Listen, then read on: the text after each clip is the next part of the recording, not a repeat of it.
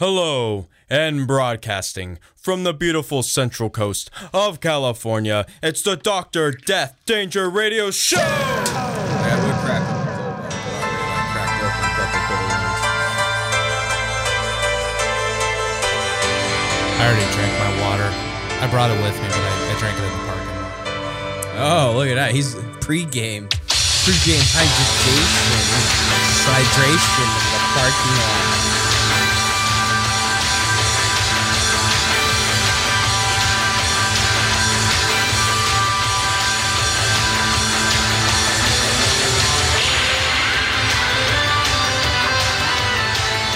Right, listeners, welcome back to the Doctor Death Danger Radio Show with your boys, James and Edward. I hope you're hydrating out there. I'm Edward. What's up, everybody? How you doing? I hope you're doing good. Uh, it's a uh, it's a lovely Saturday here in the studio, and uh, It's a very chilling Saturday. it's super chill. like it's, a super pretty chill. day. Like I got nothing going on today except it was podcasts and doing shit and Yeah. getting fucking text messages and shit. But fucking other than that, I don't know. Phone- Maybe I'll do some more stuff after podcast. But I ain't jamming tunes. I did a good uh some of that last evening. But other than that, my dude, what's good with you? We'll see if we can make this quick though. We've been going very long on these podcasts. don't and I don't know, two hour podcasts aren't the most like um I would say like the most like welcoming listening podcast. I don't know. Try to listen to something for two hours is like not the best, but hopefully we're killing it. Hopefully we're killing it. I mean- I can listen to myself for two hours. I think I'm fun. To me, I enjoy myself, but I don't know you as a listener that isn't me are enjoying it. And yeah, that just sounds like borderline narcissism. So before I like continue burying myself, what's good with you? I'm fine. Uh, I've it, it's been a mellow day. Tomorrow's interesting because I start opening shifts uh, at work. They're gonna start um, showing me how to do opening stuff at the store, which is kind of exciting because I'm hoping eventually it leads to uh, you know in uh an, an improved working position. If is that the term? I don't know, but yeah. Uh, so there's that. Other How about than that, yeah, you get better pay, more Yeah. hours, and a sicker position or something. You yeah, know? exactly. Working yourself up the ladder at the Barnes and Noble bookstore. And then after that, the only other thing I got going on today is after this, I'm gonna go grab dinner for me and the folks, and uh, we getting Olive Garden, boy. Fuck, dude, that's what fucking me and like fucking homeboy Dylan did last time when we jam, just a solo jam. We went and got Olive, take out Olive Garden. It's pretty fucking chill. Oh yeah, speaking of Dil- speaking of good friend Dylan, I told you this before we started. Uh, I tech okay, how do I word this? I almost ended, but ended up saving good friend Dylan's life. See, last time we hung out, I took him to get his meds, and he like needs them to live. And uh, homeboy forgot him in my car. He texts me that while I'm at work, and I'm like, "Fuck, fuck, fuck, fuck." So I tell my boss, I'm like, I don't say it like this, but I basically tell her, "Hey, my fucking friend needs these meds to live. Can I please drive over to the next town over and give them to him? I was there and back in an hour, but uh, yeah, that was that was stressful because I didn't like, uh, you know, no one wants to like think to themselves, "Hey, can my friend fucking die because of me?" Because that would suck a lot. Yeah, but also that kind of shows like good friend Dylan. How do I put this? He can be really fucking stupid sometimes. It's like he has to fucking try to be this fucking stupid. Seriously, what the fuck? You make you fucking go help him get his fucking meds and he can't remember to fucking pull it out of his own bag. It's literally a life or death matter, but he's like fucking off in another zone, dude. And keep in How is mind- he not fucking dead? Like his health is fucked up from his stupid shit. But dude, holy fucking hell. What It's the a- fuck? You have to fucking try. It's actually even worse when you really, really think about it because I dropped him off at 9 p.m. about the, and it was close to 9. Last time. Last time I saw him. Uh, between that, yeah, the are day these life before. or death meds, or are these? I assume they were. He or are these to just a fucking thing to like help his blood pressure or whatever? I don't know. He didn't say. I and, and I looked at the th- bottle, but I couldn't tell what it is. But I was saying it's even worse if you think about it. Like think about it for too long because I dropped him off at about 9 p.m. and he either didn't realize or he decided not to tell me I did that he forgot his meds in my car until 2 p.m. the next day. So that is like that's uh 17 hours that he had to tell me that uh, I think this isn't his life or death beds, but dude. I hope not. but fucking oh no, don't worry. I fucking deal stupid shit because fucking it's like I mean, it's new- on me too because it's like I told you. I saw the bag in my car, but I thought it was like I thought it was like my my my sandwich bag from Subway. But there's also the thing of you you want to go home. Yeah, So it's kind of hard to say. It's like it's like you're not you're not you shouldn't be watching over him as much. You should be responsible. trust me, if I knew enough. those were his meds, oh bro, I mean, obviously I would have fucking don't worry, walked him into I his fucking house. deal with like the fucking oh dude, I jammed Death Metal last night, and for some fucking reason, all my fucking shit was falling over and shit, and people were like fucking up, like minorly fucking up my shit. I'm like, dude, what the fuck? What the fuck are you guys doing? what Jesus the band, what the corpse horror kids were. Yeah, I don't uh, know. It was just chaotic in here for some reason. Wow. It was unnecessary. And then like I come in here and it's like something minor. I see like fucking three water bottles all fucking out and about. And I'm just like, what the fuck? Why can't these motherfuckers throw away their shit? That's not me and Dylan this That time. isn't you. These are the fucking No, okay. youngsters. No, I know. I just felt like saying. Yeah, I know. It. Fu- I know it wasn't it you, wasn't and us, they yeah. didn't fucking finish it. It's like I can't fucking drink it. We're in a fucking pandemic. that's that's bullshit. fucking waste. I, hate that. I there's so many times we'll have like family members. We'll have family members come over to my house and we'll have water bottles. We always have like the regular size water bottles and we'll have family over.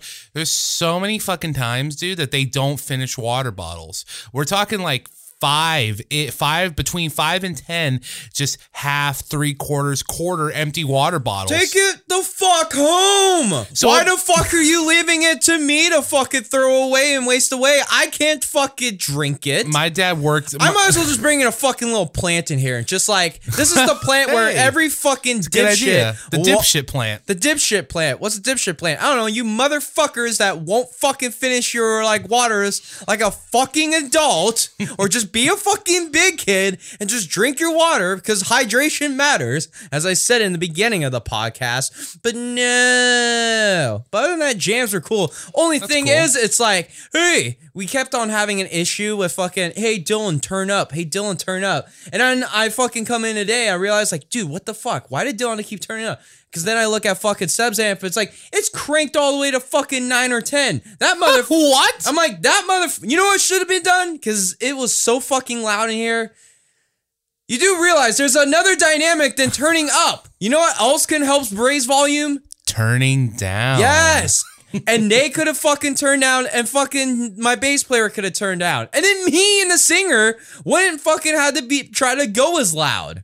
Fuck, dude, these motherfucking. I should have just cursed out a storm, but one of my like freaking like good friend Sebastian has his fucking like chauffeur, I his fucking girlfriend here. So I don't think I need to be fucking cursing a storm. But you know what? I think Yes. it's comfortable enough now. If I deal with that, I'm like, dude, okay, I'm getting kind of tired. Don't do this, but tell him how you feel. That's what I'd say. Don't know. I'm gonna go instant rant because I'm like, dude, fucking come on. No, but we've but I we've known each other a long time, so I get it. You've only known this dude for like maybe two years. It's uh, I don't know if he's ready for full James, because bro, when Oh, he's had like a moment. when, when you when you go on when you go on a thing, you're on that thing for like a while, and you're very passionate about it. As I said, it might be minor, it's annoying, but hey, you know what? Kind of keeps a nice chilling space. Everyone puts their fucking part. Yeah. And I'm usually the one that kind of has to like like freaking pick up things and all this stuff. Oh, I wouldn't deny that. No. Yeah. You know what you could do about the water bottle thing? My dad, my dad's hack around that. They sell those little water bottles that are like this big. You know the ones? Yeah. Where like they're only like if you really try, they're like I maybe should just drinks. get the fucking those little tiny water yeah, bottles. Hey, yeah. you motherfuckers! If you can't finish your shit, you're getting the fucking kitty bottles. What? You can see this. See that? That's a fucking empty can of fucking liquid death. I finished my fucking water, and you hear this?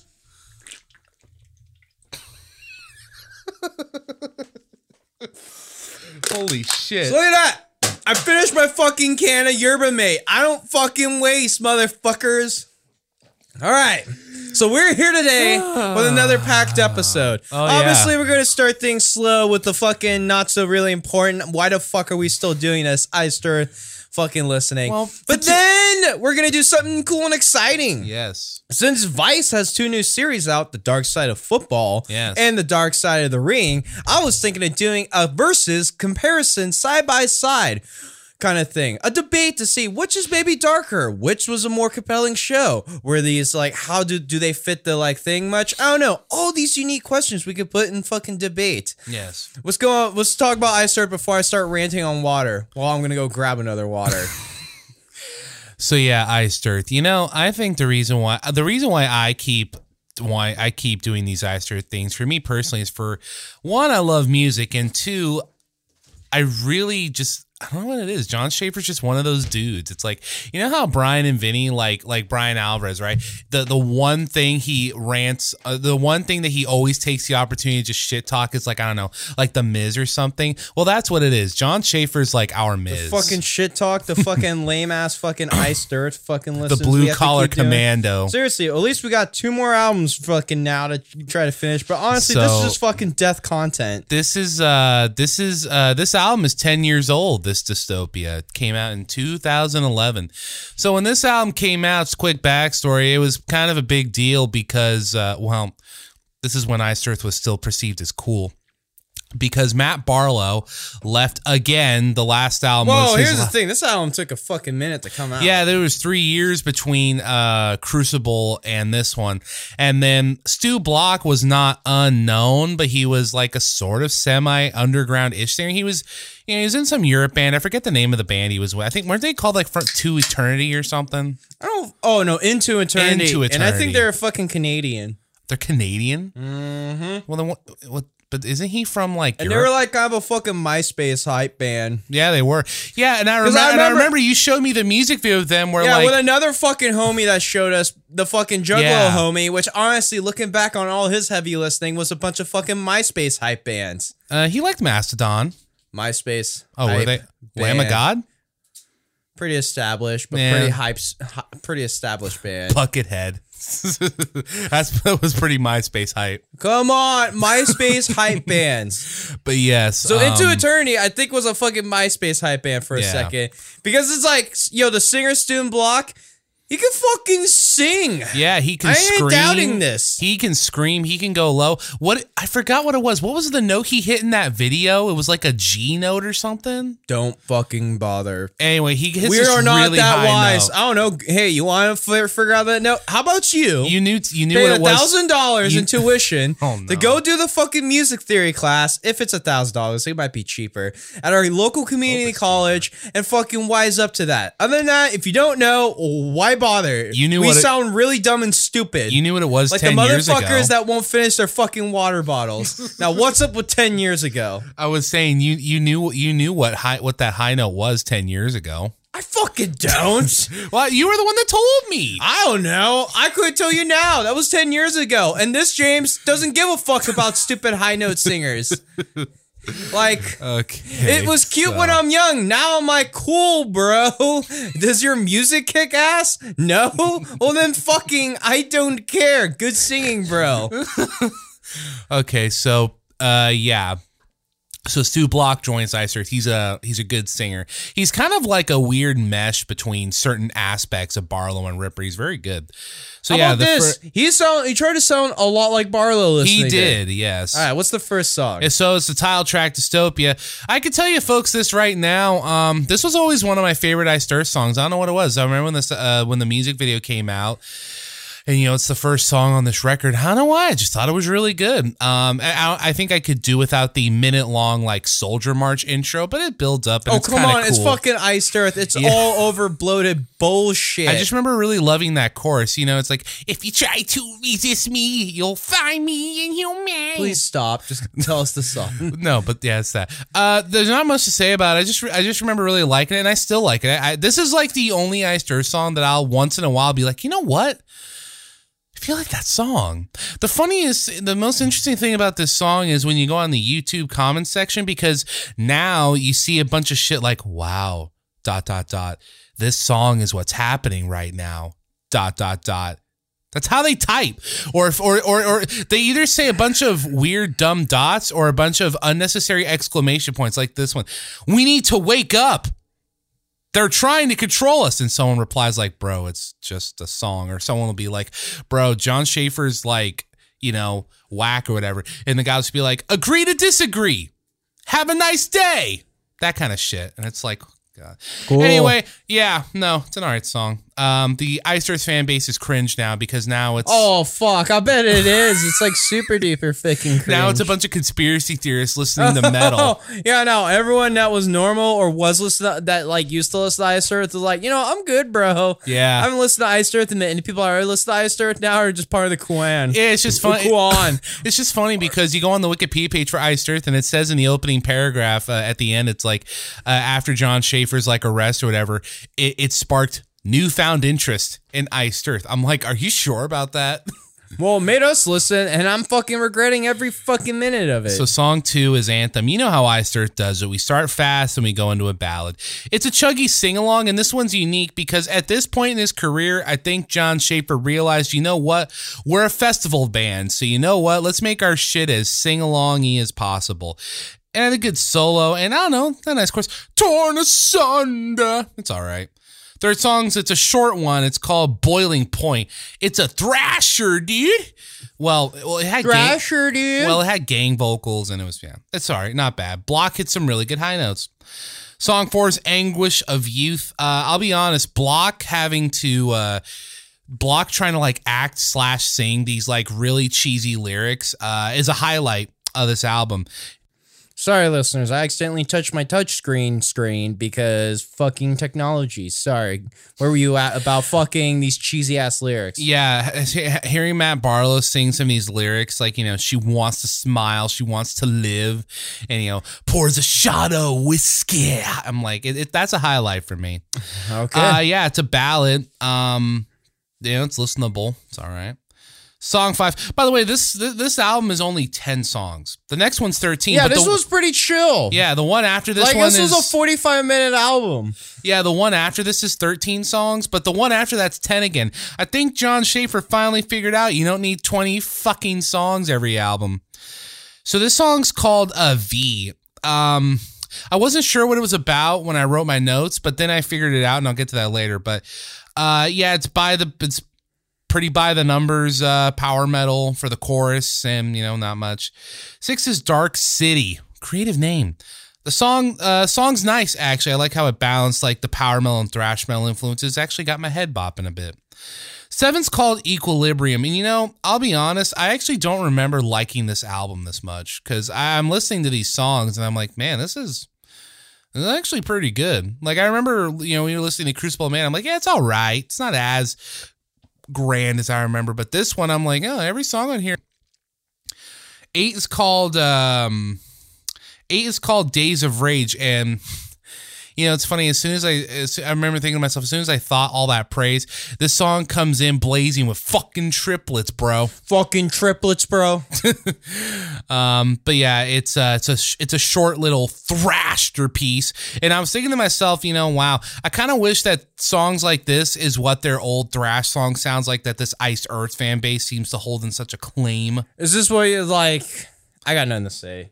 Cool, bro. They fucking wrote a thrasher that didn't sound too bad. Yeah, song nine's an almost sound uh, country sounding ba- a song called uh, "End of Innocence."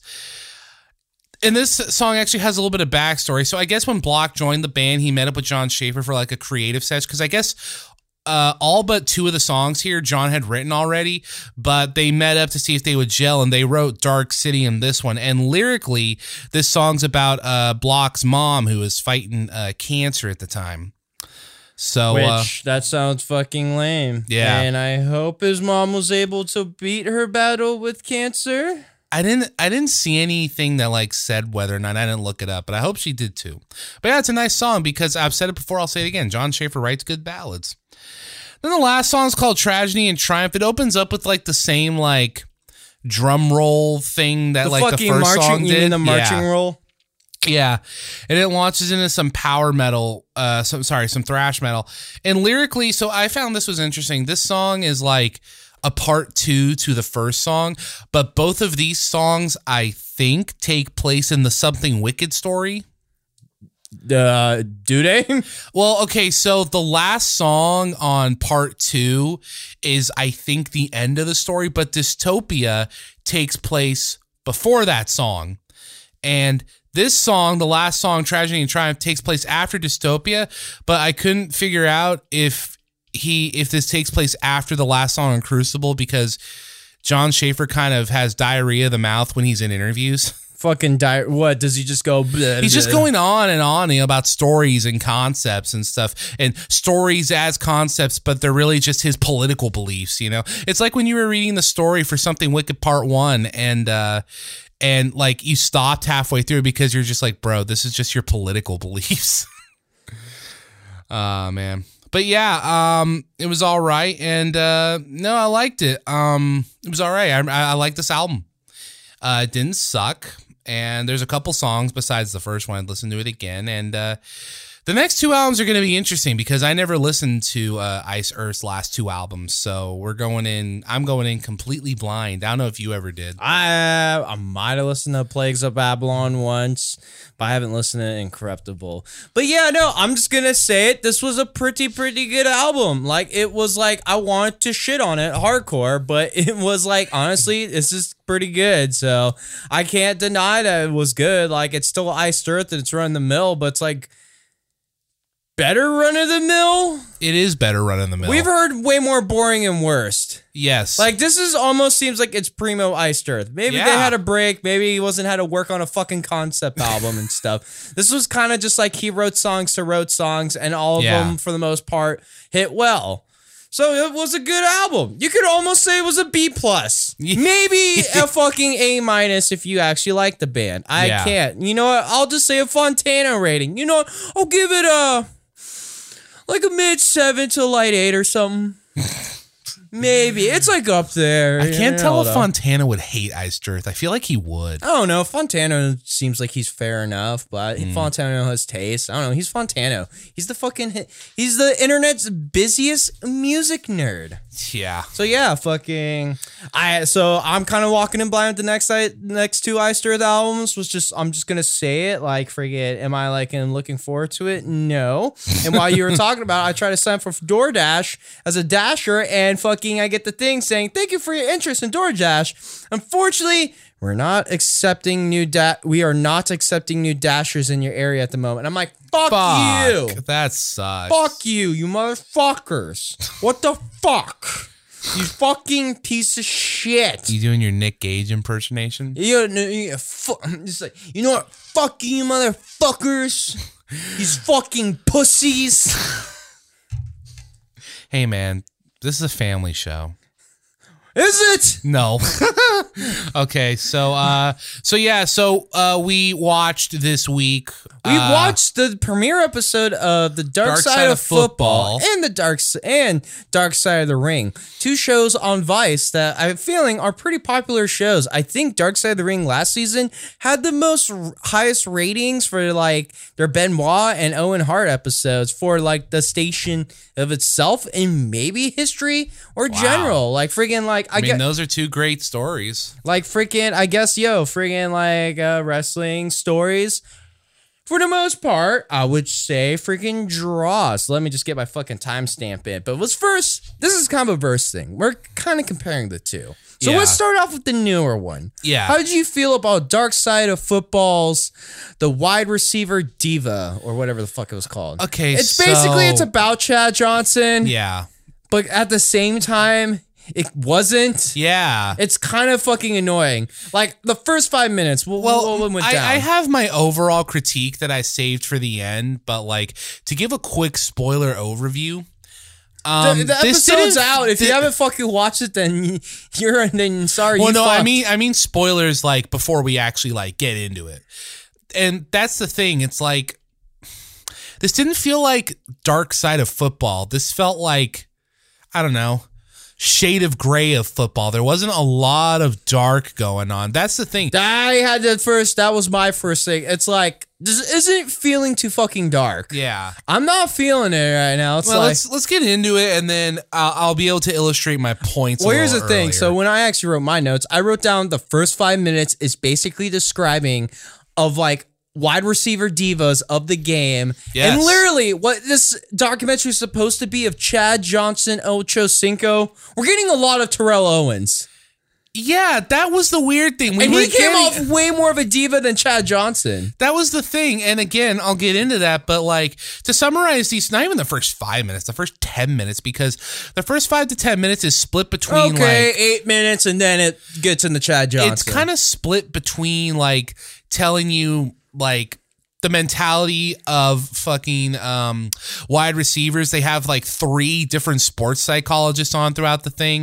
And then it gets to Chad Johnson. And I'm just like, I'm hearing Chad talk and stuff. And I'm just like, he seems kind of normal for the most part compared to some of these other guys. I mean, he wasn't like stabbing fools or like pissing off his wife so much they burned their house down. Yeah, but fucking this is an episode to fucking Ocho Cinco. All right, let's kind of go through it. And then so, like whatever. my only prior, I, I told you this story, and I forgot I was going to tell on the podcast. I know I knew of Chad Johnson at his hype, but I didn't know it for the regular reasons. So I like football, but it's very casual. As far as sports goes, if if you're one of those people that doesn't count professional wrestling as a sport, then if we're not counting that, the sport I always gravitated towards was basketball, but I always liked football. So um, growing up in a Raiders family, you know, that kind of stuff was, you know, the competitiveness and the, the team dedication was a big thing. Well, uh, I have a nephew who's super into sports, but he's like the analytics side of it, you know, numbers, jerseys, doesn't really follow teams, follow players. And there used to be a fun series of football games out on the PlayStation 2 back in the day called NFL Street. And my fucking nephew who was better at sports games than me. I hated the fact that we played him, but he didn't like playing the games I like to play. He always fucking picked Chad Johnson, and he always whooped my fucking ass at Chad Johnson. And he used to always, you know, just be like, you know, Ocho Cinco's coming for you, Eddie. I'm like, shut the fuck up, Evan. But yeah, shit like that. And then I didn't even know this till I looked it up. Chad Johnson was like the main character of NFL Street 3. what? He was he was like the narrator and did the tutorial with you. Okay. So that's my experience with Chad Johnson. Was getting whooped in football games by my nephew. But literally, so yeah, the first five to ten minutes, well, well, the first five minutes was talking about like diva fucking like wide receivers, and then we finally get to Chad Johnson, Yeah. and freaking like it kind of saying he was mostly a chill dude before Marvin Lewis became the head coach of the freaking Bengals and stuff. Yeah, Marvin Lewis was a guy that uh, and they mentioned uh, he was the kind of guy he uh, he was a tough coach because he pushed a lot out of his uh, out of his players. And you know they go into the whole uh, setting up Chad Johnson. You know they talk about how you know getting highlighted by Sports Center and ESPN and all that kind of goes to your head. And you know wide receivers are um, you know they're not like they're not like quarterbacks where you know quarterbacks are getting like most of the glory, but they're also like in their minds they think they're the most important players, but they also have to think that. It's a lot of weird stuff. We meet a bunch of people that Johnson knew or played with, whatever. Um, the the key of the first like ten minutes is that Chad Johnson wasn't supposed to be there. Um, and he made Well, the it's like after once we get to ten minutes, it's like they're saying he's not supposed to be there. His whole story Yeah. is that he wasn't supposed to make because he grew up in a rough neighborhood. Mom left him. He lived with his grandparents, and you know his grandparents worked hard, and a lot of other people worked hard as well to keep Chad on the straight and narrow because they saw you know potential in him. Because as he said, it was either the football or the streets. And can I point out, Chad in this interview looks.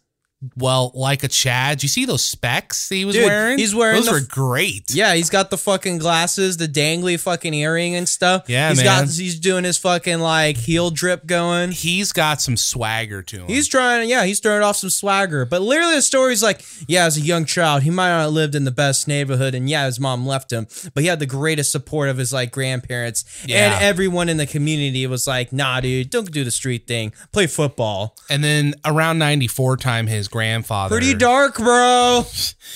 in 94. Well, the mom, leaving the mom does suck. No, that sucks a lot.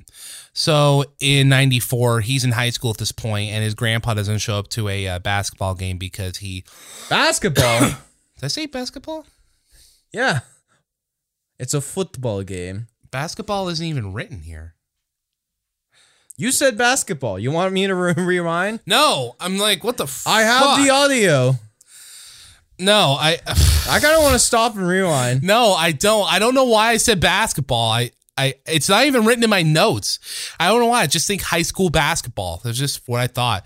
Anyway, so he's at a high school game. He's at high school playing football at this point. Ninety four. His grandpa's passed away. Driven by the man's memory, he's even more focused and driven.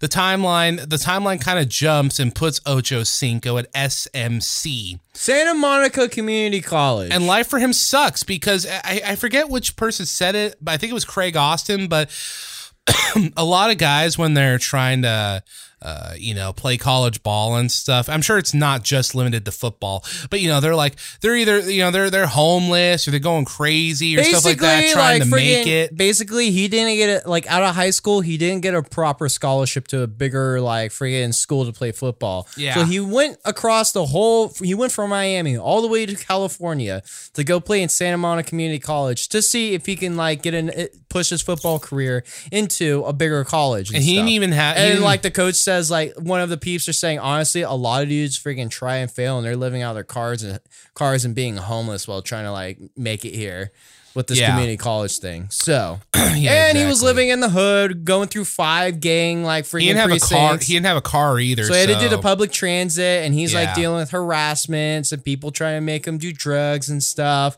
Friggin', but no, he kept on on a straight and narrow, narrow because friggin' he had a co- because he had a coach named Collins, or last name Collins. Yeah, as I say, now- was his foundation during his Santa Monica Community College times. When his grandparents was there, his coach was there, exactly. and he pushed him. And in Chad's own words, uh, this coach Collins sharpened him like a number two pencil. And then, uh, you know, timeline jumps again. He gets a spot at Oregon State because get this, this is some wacky divine intervention bullshit. So some receiver dude stole another player's DJ equipment. That guy gets kicked out. Boom, there's a spot open. And he gets the scholarship to go play up in Oregon State. So Chad Johnson, he gets there, and for the most part, um, he's decently popping off because we um, and he's helped out by this guy named I forgot his name, but it's TJ something. Basically, he meets his ba- his like long at this point, like his career long for the most part, freaking wide receiver friend, buddy, that he would like play Yeah. in Oregon State to the Cincinnati Bengals was TJ Houshmandzadeh. Houshmandzadeh. Yeah, it's a crazy name, but I remember that name. I remember that player. Yes, TJ Houshmandzadeh. Well, yeah. Why? Well, yeah. Why wouldn't you? I mean, not like almost a quarter of the documentary is about him. Oh him. yes, Houshmandzadeh catches the ball.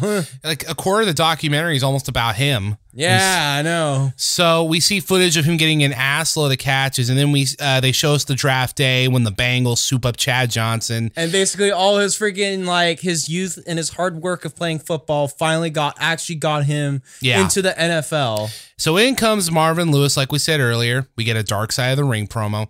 I wrote that because I thought it was going to be like when we watched the fucking Brian Pillman one, and there was like a Dark Side of the Ring promo every like six, not even sit like No, we get like minutes. Dark Side of the Ring, Dark Side of the Football, Yeah. and a thing about the freaking uh, Washington D.C. sniper. Yeah, that actually That's looks kind of interesting. I don't want to watch for the podcast, but that be that looks interesting. don't know. You can watch for your own. So at this point in the timeline, Lewis is working Chad and TJ hard. Chad gets a chance to talk to uh, Jerry Rice, Raiders bad boy. He had like a list of Oh, questions. we actually one quick. We had a great moment too because freaking like, oh fuck, what was the head coach of the dude? Marvin Lewis. Marvin is like, Lewis. He's telling TJ and Chad, "Was like, hey, you got to remember, boys. Oh, yeah, yeah. No means no, and nothing good happens after, After midnight. midnight. And they're sitting there, it's like, why does he keep singling us out? because Maybe they, you're the bad boy diva receivers. they're the uh, they're the, they were the most outspoken members of the team. They Just said. remember, no means no, and nothing good happens after midnight. I'm like, what does that mean? If you watch How I Met Your Mother, it's either after 2 p.m. or 3 p.m. Nothing good happens. Really, nothing good. Yeah. So go to bed. like, or just wind down the night and just go home safely. True. So he asked Jerry a bunch of questions about uh, how do you make it, you know, this that, Yeah, and, and like, Jerry Rice. It's like he's for the most part, he's not the Ocho Cinco like super like charismatic. No, he's not Ocho Cinco like yet. friggin' showboating like friggin' wide receiver, but he was able to game like isn't wasn't this like Jerry Rice's like last season too? when he yeah, it in the Ra- was at this point. Yeah, yeah, and the Raiders. So fucking legendary wide receiver Jerry Rice, he's actually to go up to him and friggin' ask him, "How'd you do it? How'd you become like And Jerry Rice, like one of the most ballin' fucking players ever?" Yeah. So Jerry Rice. So really quick to just establish something about Chad Johnson. At this point, everyone mentions, hey, you know, he's a decently nice guy. He's a bit of a class clown. Well, to Well, say that fucking season was insane too, because like didn't the Raiders pick up Jerry Rice and they fucking made it to the Super Bowl? Yeah, we did. Or was it just the, the fucking uh, the divi- well, No, we did because I believe because I was 2000. Like God, what was that like? Four, five, Four? six? Yeah, because I think that four, was five. I think that was the season we made it to the Super Bowl, but then we lost the Super Bowl to I think like the Buccaneers or something, and uh, we were when we were went on like a fucking like ten year just losing spell before D- uh, Eric Car- Derek Carr got there.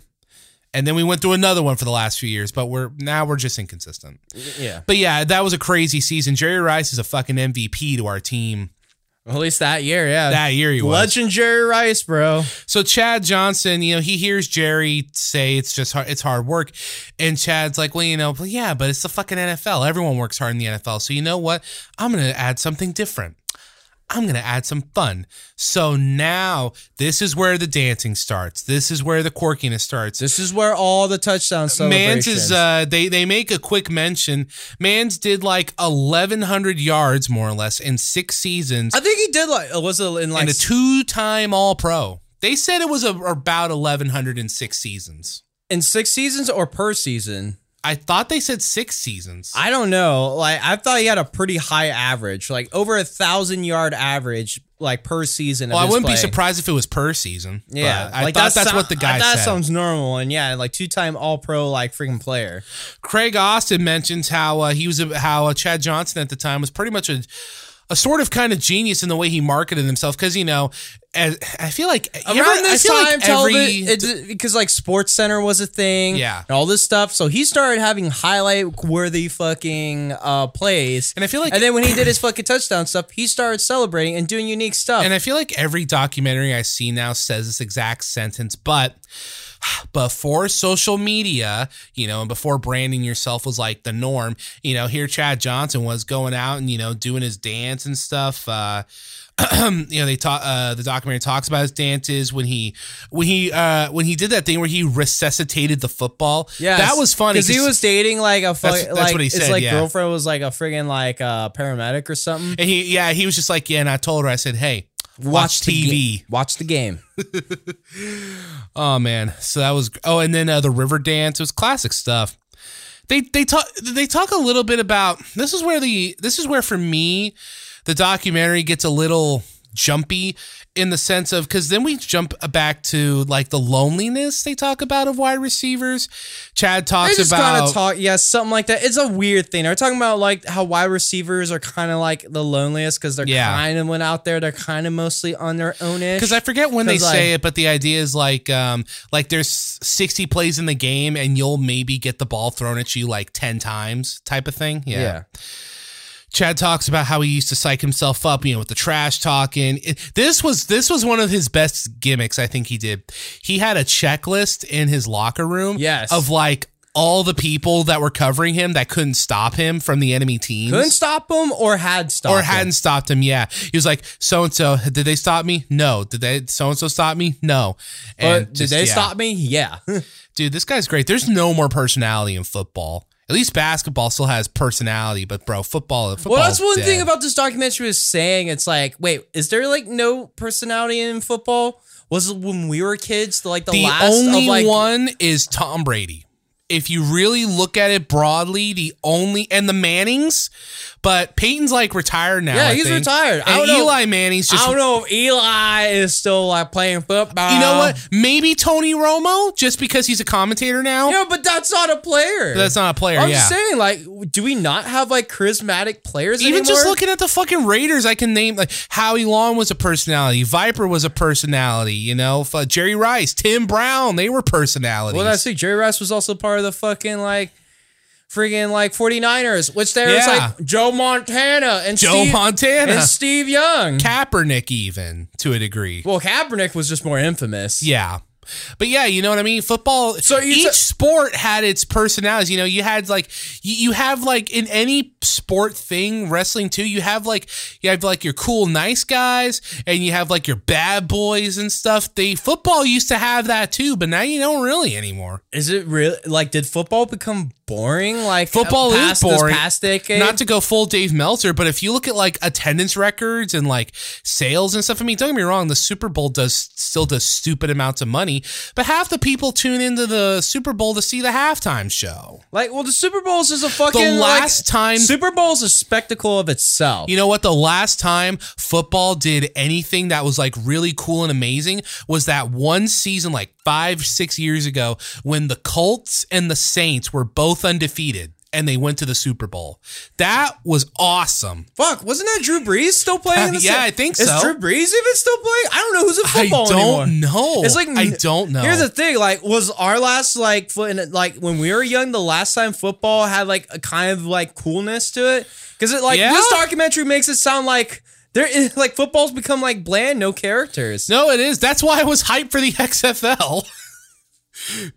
But It was the X- something different, and the and the games were actually good. I watched XFL games; those were pretty good. I don't know if they're good or they're just fun and sloppy, but even then, that's exciting. That like, was exciting. Yeah, yeah. Fuck, dude! I remember the fucking like hype rivalry of Tom Brady versus Peyton Manning. But even besides, who's besides the killer? But even besides that, you know, even the managers, the coaches, fucking John Madden had personality. Uh, Well, we yeah, like Madden was like kind of like on his way out, like freaking like no, but you know, throughout the whole thing, fucking um, Al Davis had a personality. Most people didn't like him, but he had a personality. Now, I couldn't tell you anyone. I couldn't point out anyone in football that isn't Tom Brady or Eli Manning. or like Gronk. you know what? Gronk has a Is personality. Brady and Gronk the only ones with personality? Who's the who's who's the Patriot guy that's in WWE now? The Patriot guy? No, no, that wrestled in WWE. I mean, one that one time. You mean Gronk? not Gronk, uh, the other guy. Um, he, he wrestled uh, Finn Balor at that at that uh, takeover in your house. Remember his debut match?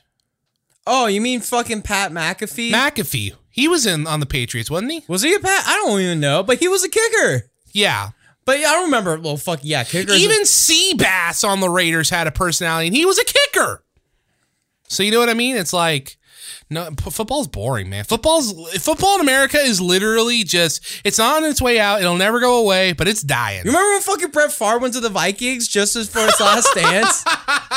Yeah, Seriously, was this he like, was like that was the big. Thing. He was like forty two and playing football. Yo, seriously, was football like seemed cooler back in like 10 years ago? You know, I'm, I'm, I know we're going off on a thing, but we talked about this before. UFC was the same way.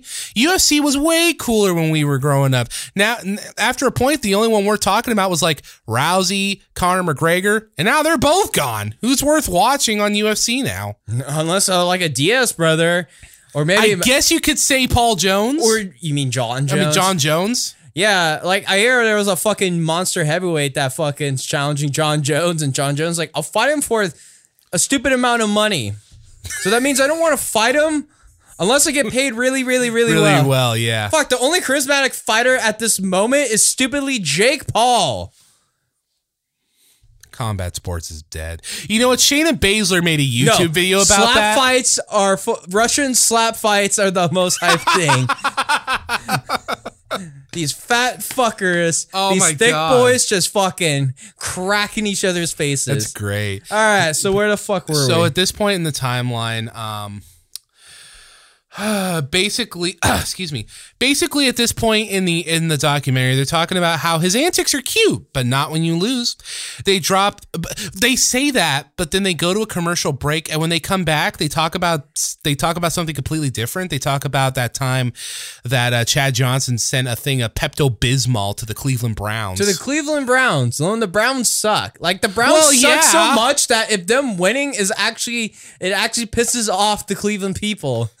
this it's like That's right. They're a meme now. yeah that they suck so much. Even the Detroit Lions aren't that much of a meme, and I would I would argue the the Lions are worse. When's that go? Because I remember that one season the Lions were doing well. Like they went like four games undefeated. Then they That's right. Then they faced. Then they faced like what? Brett, like the fucking Vikings with Brett Favre or Yeah, some shit. yeah, yeah, yeah. And then they just fucking just lost for the rest. Oh, of the they season. got wrecked. They got wrecked. It was great. Anyway, so yeah, um now then they start talking about the diva stuff, mentioning how for some reason just wide receivers go crazy and this is what I wrote here like how Andre Rison's wife burns her house down, Michael Irvin stabs a guy with scissors, Terrell Owens fought with his quarterbacks a lot. Then we get to Ocho Cinco in the sense of now he has changed his name to Ocho Cinco. He tries to play off his Ocho Cinco thing, but the fucking like peeps are going like, sorry, you can't. You have to go by your legal last Yeah, that was funny. on He your jersey. he said and it's like, well, I don't want to. I want to freaking do this and stuff. Well, we're gonna fine you. Yeah, you're gonna fine me. Then fuck you. Next season, he legally changes his name to Ocho Cinco. No, that's what he did. That's exactly what he did. He even says, he's like, yeah, they fined me like 20, 30 grand for altering their jersey. So, yeah, he got his name changed to Chad Ocho Cinco. and fucking. Everyone in the NFL league is just like, what the fuck? But then we also get shots of him antagonizing defensive players and like defensive backs, like a beast Ray Lewis. oh my God. I'm like, holy fuck, why are you trying to piss him off? He's a monster. Why are you Ray trying to, Lewis is a monster. why are you trying to piss him off? That's scary. oh my, there's, there, oh my, Remember when Ray Lewis was playing?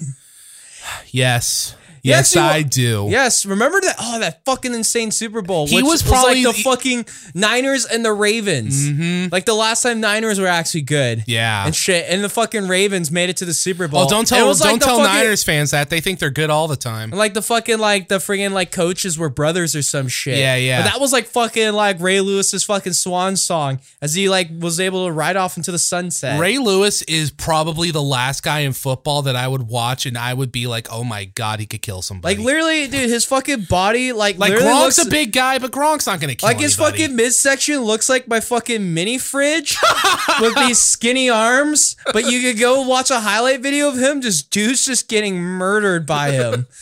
Ray Lewis was great. It's like, dude, it's like you see dudes getting like nailed. Well, Ray Lewis, like every time Ray, like the highlight reels, dude, peeps look like they got shot by a cannon when Ray Lewis hits them. It's like, fuck, dude, that's death. There's a part where Chad mentions he's salty at the NFL because he's like, bro, they're doing the shit I did. They got a celebration camera now. And then he says, you know what? After this is done, I'm gonna file a grievance. I want all my uh my my uh I want my money back. I want all my fine money back. He's great. We haven't talked about his like interview spots in this, but he to this day, Johnson, he's just dripping with charisma. Like He's he is a charismatic dude. Like he's kind of a soft spoken guy. Yeah. But you know what? Hey, he was he he was he had his cute zingers. So now in the timeline, he's getting his ass kicked a bit, and this is Like where at least in like the documentary. In the documentary. they're just showing like he was doing well, but then like once the like name change and stuff around like name change and then like next two seasons, he wasn't playing as like as best as he was. yeah. And maybe he's getting older and like the other players are getting better. And Well, at this point, he's in what his like God eighth season, ninth or something, something Yeah. like that. It's like up there. So now he does this thing where he rocks a future Hall of Famer robe, which apparently cost someone their job. Yeah, like the ball boy. Yeah. For like getting that out there. And it's like, dude, what the fuck? And uh, now, and now they're telling us that um, the Bengals are seeing him as a liability. Dark Side of the Ring And he- promo. Yeah, a liability and freaking for the most part.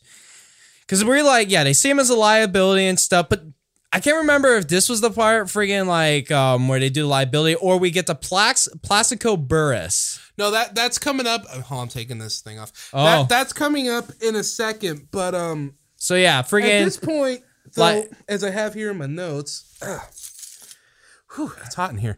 So at this point, is they say his personal problems are hampering not just his gameplay results, but his public perception. So they skip ahead and after 10 seasons they let him go. Then they talk this is where yeah, they talk about Plaxico Burress for some reason. Well, it's about like wide receiver divas, so it's like, But that's like what it's I mean. supposed to be about Chad Johnson, but whatever. So Plaxico Burress, which wasn't that the fucking season where like the fucking giant, it was like the Giants and the Pats, and weren't like the Pats like undefeated, like they were almost there for a fucking perfect season. God, I think yeah. But then the fucking, so. but then the Giants won. yeah. Which was insane. It's like, bro, what? And like Eli gets a fucking Super Bowl before was it Peyton? Yeah. Was that's funny? It's like, oh, the younger brother's got the fucking Dude, I'm telling you, football has to be a work. Like just some of this storytelling that happens, especially with the Mannings and fucking Manning. and, the Mannings, and then Tom Brady. Tom Brady is like is like I don't know. He's like that company's John Cena, where so many people hate him, but they keep booking him to win. There's a book about Tom Brady called um I forget what it's called, but ba- I think it's called like the Dynasty or something. No, no, there's two books. There's like two books about Tom Brady, but one of them's called like um I forget what it's called, but it's like about Tom Brady's path for redemption. It's like a 500 page biography, and the back cover is like it's talking about when the ball scandal came out, and there's like Tom Brady had one chance to prove that he could do this. Otherwise, he would just be remembered as a scandal. And it's like, they fucking cheated. Oh my God, I hate that. That's fucking tough. Whatever. So after that, like great win by the Giants over the Pats, Yeah. just, just shutting them down on having a perfect season. That's what I mean. That has to be a work because why would he do that? This dude, this Plaxico dude, walks into a club. yeah. So after he a- wins the Super Bowl, he walks into a nightclub in sweatpants, has an unregistered gun in him, and accidentally shoots himself, and then he gets sent to jail for two years. That has to be a work. like they're like, okay, sure, we'll let you win the Super Bowl, but you know what? You're gonna have to do some jail time. Oh, that's fucking dumb, bro. Fuck. Oh god.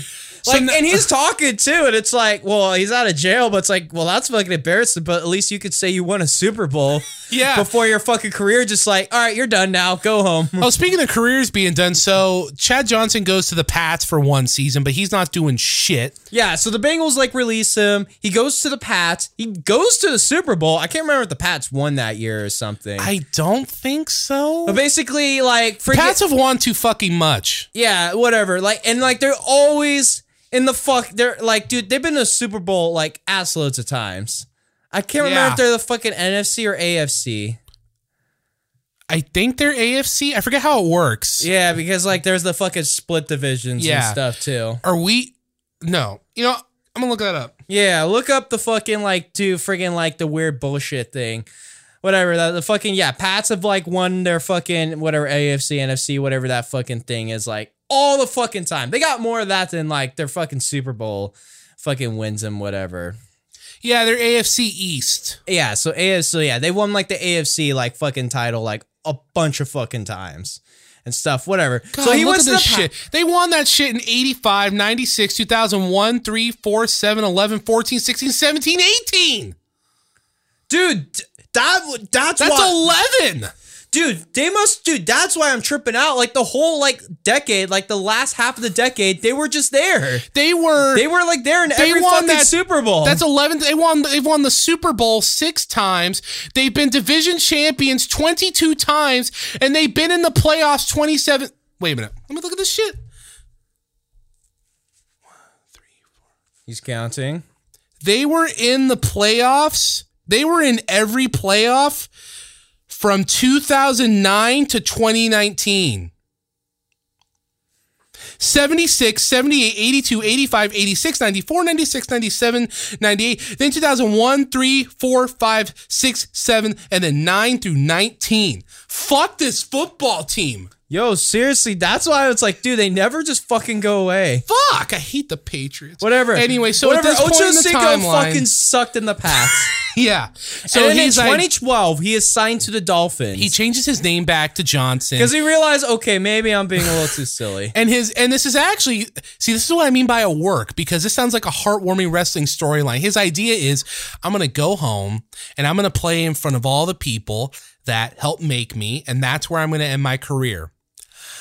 But uh oh, SpaghettiOs, homeboy headbutts his wife. Yes, he fucking gets in a tiff with his wife and full on headbutts her, and it's fucking like she, he gets charged with domestic abuse, and then he is thrown in fucking jail. Yeah, and there's like it's weird. There's like five minutes left, but there doesn't say much. The ep- the Basically, episode that- basically ends here It because just says like, you know what? yeah. He was supposed to have his like he finally comes back to his home fucking town Mm-hmm. to play in the fucking Dolphins, but he gets in one little friggin' he gets in one little like he headbutts his wife, which he then becomes divorced, goes to jail for like a minute and Yeah. stuff. Then there was a thing where he like where he was in a hearing and something and he slaps his lawyer's ass because he's trying to be cute and the judge got so fucking pissed. Yeah. He went back to jail. They didn't say this in the documentary, but she eventually he apologized to her at a later date, and and she accepted, and I think she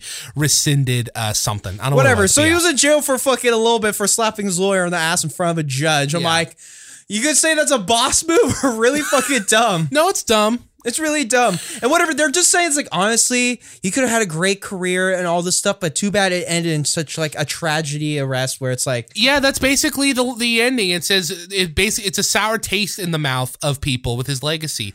I don't And know. One dude had a fucking gun and shot his fucking foot. And yeah, but that's fu- funny. Okay. That's funny. that's kind of And he won the Super Bowl before he did that. yeah. So he's fine. Yeah, like here's the thing. so whatever that ends, and I'm just gonna say it right now. This fucking did not feel too dark. So I Like re- yeah, like headbutting your fucking wife is not fucking cool and No, stuff. it's awful. And like yeah, like dealing with fucking like Terrell Owens is nutty. But Chad Johnson was like a success story. Yeah. and then and he, that's what he says. Chad Johnson says my greatest compliment was getting to the NFL. It wasn't anything I did in there. yeah. It's like, yeah. It did not feel. This honestly did not feel too dark. So I like the documentary. I have some nitpicks. They are nitpicks, but here's the it's thing. okay. Here's my thing. They kept bringing up his issues, right? But they never like clarify what they were. And honestly, from the If fifth, the issues were just him showboating too much, Yeah. and kind of like maybe trying to like take away the fucking like pure game, like the pureness of the game, just Yeah. him just becoming wacky and stuff. And I'm gonna be honest, it felt like from the 15 minute mark to about the 40 minute mark, they were just kind of saying the same thing over and over again. a like, lot of- like, honestly, like there was a Chad lot- Johnson is approaching new heights, but at the cost of his team. Or like Chad Johnson is now more popular than ever, but Dude, his there was a lot personal of life is getting to him. There's a lot of just them just sucking his dick, bro. Well, he was actually being interviewed for this, so that that makes sense. And did you notice he never commented at all about when they brought up the wife thing? The last thing he said was, I think, talking about the Plesko thing, Yeah, the Plaxico thing. yeah. But yeah, they don't really touch on his personal stuff. They just dance around it. They don't mention his marriages, except for that one. They don't mention the fact that he has eight kids or plays soccer now. I didn't know this till I Googled him. He's been playing soccer for the last three Wait, years. pro soccer? eh, local thing, but Oh, but it's it's not nothing, you know. It's recognized. But I guess he fights now too. He got added to the Jake Paul to the Logan Paul Floyd Mayweather undercard. Chad Johnson's on the fucking thriller from that card. what? He's celebrity boxing, bro. I'll, I'll, I'll, I I I had it, but I closed it. But I'm gonna look it up oh, right what the here. fuck? Here we go. Personal life. You scroll all the you scroll uh, all the way down, uh, past the marriage and divorce shit, and then oh wait no I'm sorry it's in the wrong thing. It's in uh not it's uh, projects outside the NFL. Here we go. Here we go. So after you get past his soccer thing, on May 3rd, Johnson was added to the undercard of the Floyd Mayweather Logan Paul fight against an opponent to be announced at a later date. They announced that two weeks ago almost. Bruh. so whatever. Back to this being like the dark You know, and side that- ver- and that's the thing. I'm sorry, I forgot. I wanted to actually critique this documentary. Well, that's what I'm about to fucking critique. Yeah. I'm about to say it's like for it being dark side and compared to like what we've been watching with Dark Side of the Ring. Here's the thing: the first ep- it's like honestly, I could see this being growing pains. Maybe they don't want to jump straight into something hardcore. Yeah. But then I'm remembering, well, wasn't the first ever Dark Side of the Ring episode about Bruiser Brody and how he got fucking murdered in cold blood? oh fuck, that's right. And I'm like, and all we got here was like the worst thing. And it's like, I'm not downplaying. Well, I'm downplaying in like how serious of like material that it's like being presented. Yeah, yeah. But like, this didn't seem too dark, and it just seemed pretty like pretty tame for the most part. Like, yeah, you should be headbutting women and shit. That's not fucking cool. But everything else was like, I could see if like if Chad Johnson was like ruining what a, a squeaky clean image of the Yeah, NFL yeah, yeah. and making it like feel less prestigious. I guess that's dark, but fucking. And here's the thing: it like I thought this might have been done with the same people. No, this felt totally different. How they it like? feels like a B team. yeah, this felt well. It was like a B team or like just people going through growing pains. And I was gonna say Like say, the fucking like the like actor like freaking like the actor like freaking um re- recreation Yeah. freaking shots too. They're like more brighter compared to Dark Side and stuff. yeah, the dark side of the ring. It's like completely in shadows, and they like film them in these and like. it, and it kind of like gave people that kind of actually look like the characters and stuff. and the way they film them too, they film them in these like small rooms and they feel like compacted, but but they do that to like subtly portray to you like the tense and seriousness of the subject matter. These oh, they're in like big open fields, big locker it's pretty rooms. light. You can see people Yeah. that kind of don't really look like them, like the Ocho Cinco, like friggin' like actor looked bigger than like Yeah. wider than Ocho Cinco. He didn't have as long a head. and stuff too, and fucking like. Uh, and like, like I did like the interview cuts where they kind of like, because like friggin' compared to Dark Side, it's usually kind of like one central cut on their face. There's like Yeah. a friggin' cut of them hanging in a chair and stuff. Plus, they also like pull up like a little side screen for footage too. What I couldn't tell about. if I liked that or not because I'm like, Well, oh, that's kind of Honestly, cool. it came off like you know what? It seems kind of different, but Yeah. it's like it's kind of coming off the success of Dark Side Ring, Yeah, yeah. and stuff too. So it's like, is it pulling off the same vibe? Like not this episode. If I was to compare to the first episode with Bruce or Brody, I felt that was way more fucking darker. yes, Homeboy got fucking like murdered cold blood. and plus this this documentary just didn't feel like too focused because like because like it says you know the the NFL prima donna Chad Johnson whatever but honestly Chad Johnson's only the focus for like half this documentary that TJ guy has a heavy focus for the first like 20 yeah, minutes TJ and then- Hushman Zada. The only Yeah. person I came out curious, like, dude, I'm more curious about T.O. Terrell Owens. Yeah. he Yeah. looked way more like a diva. and the rest of The it fucking shot of him in the Niners where he's able to get like a insane play, where he's able to run so far ahead of everyone. He gets the fucking Christ pose on the fucking like cowboy star. he just T-posed on him I'm just like, bro, what the fuck? And then you just see Uh. him. It's like, oh yeah, there's a fucking word for Owens narcissism. And like, dude, he Yeah, yeah, like yeah. he looked like he came off way more narcissistic and crazy than fucking Chad Johnson. and that yeah and that's the thing it's like this only felt like it was half about Chad Johnson and the rest of it was about you Other know fucking- TJ Terrell or just um or just uh those guys in, what are they again um their position They're diva wide receivers. wide receivers yeah uh it, it, and, and it just felt like it was about wide receivers in general it didn't feel as tight and focused But this is a brand new show. This is the first episode, so I can willing to get growing pains. and I thought and I thought and well, that's fine. And I thought to myself, was it because it's only one part? But then, see, this is my quirky transition. Then we watched the Nick Gage one, which is only one part, and this is way more tight. Now I don't know if it's as as tight or good as the Brian Pillman one. Granted, that's a two parter, but this was still really good. This Like, Nick Gage well, I feel like this is fitting more in the fucking like hour long format, while the Brian Pillman was stretched was out to two, two hours. was two episodes, and Brian Pillman's a little bit more well known and stuff. But this one, because it's like, okay, Dark Side of Football. I'm like, okay, it didn't feel too Dark Side. Then we crack That's what I open said, this episode, gray. and the first thing we see is blood and people getting shoved through fucking glass tubes and like glass, like glass and stuff, exploding glass and fucking blood and gore. I'm like. Wow, we're this is a definitely big step up from Welcome this to garbage wrestling, everybody. Yeah, I'm like, I don't know. This like dark side of the ring. It's like dark side of football. It's like, eh, that seemed like that was like And the entirety of this footage, if it's not from CZW, which is Combat Zone Wrestling, then it's from GCW. Yeah, I'm sorry. I'm just grabbing the timestamp. So fucking out of blood and carnage, as we woke up, like as we like start this thing. Like honestly, this episode actually starts with a fucking parental advisory thing. Yeah. there's gonna be violence and fucking blood and stuff. Be warned. I'm like, and then you see this like, dude, this already is like the first five seconds feel way more darker than fucking Chad Johnson. Chad Johnson. squeaky clean Chad Johnson. Oh, he did the river dance and pissed off some people. See, you know this oh, is- oh no. See, this is gonna sound fucked up, but like Chad Johnson didn't even do any drugs. yeah. Or if he did, they didn't talk about him. I mean, No, everyone, you know all what the I mean? druggies told him not to do drugs. yeah, yeah. The druggies told him not to do we drugs. We want you to do well. We meet Nick Gage and it's like, oh no, you're you're Oh kind no. I was on OxyContin for like 10 years. It's like, what the fuck, Nick Gage?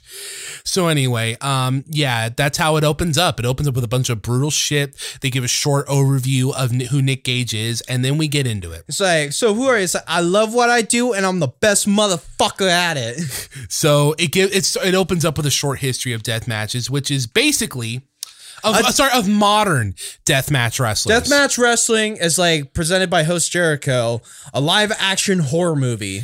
That was a great line. I don't know if he wrote that or if someone else wrote that, but that's well, a great line. It's a line. fucking cringe fest. I can tell you that. But yeah, um, it gives a short history of modern death matches, which basically is just trying to outdo the old school death match wrestlers by being crazier and more violent. Nick Gage introduces himself. I'm Nick Gage, the greatest death match death match wrestler in the world. I'm the leader of a gang called Murder Death Kill Gang, and I represent Eastern Bloc Eighth Club. Fuck. That's some heavy shit.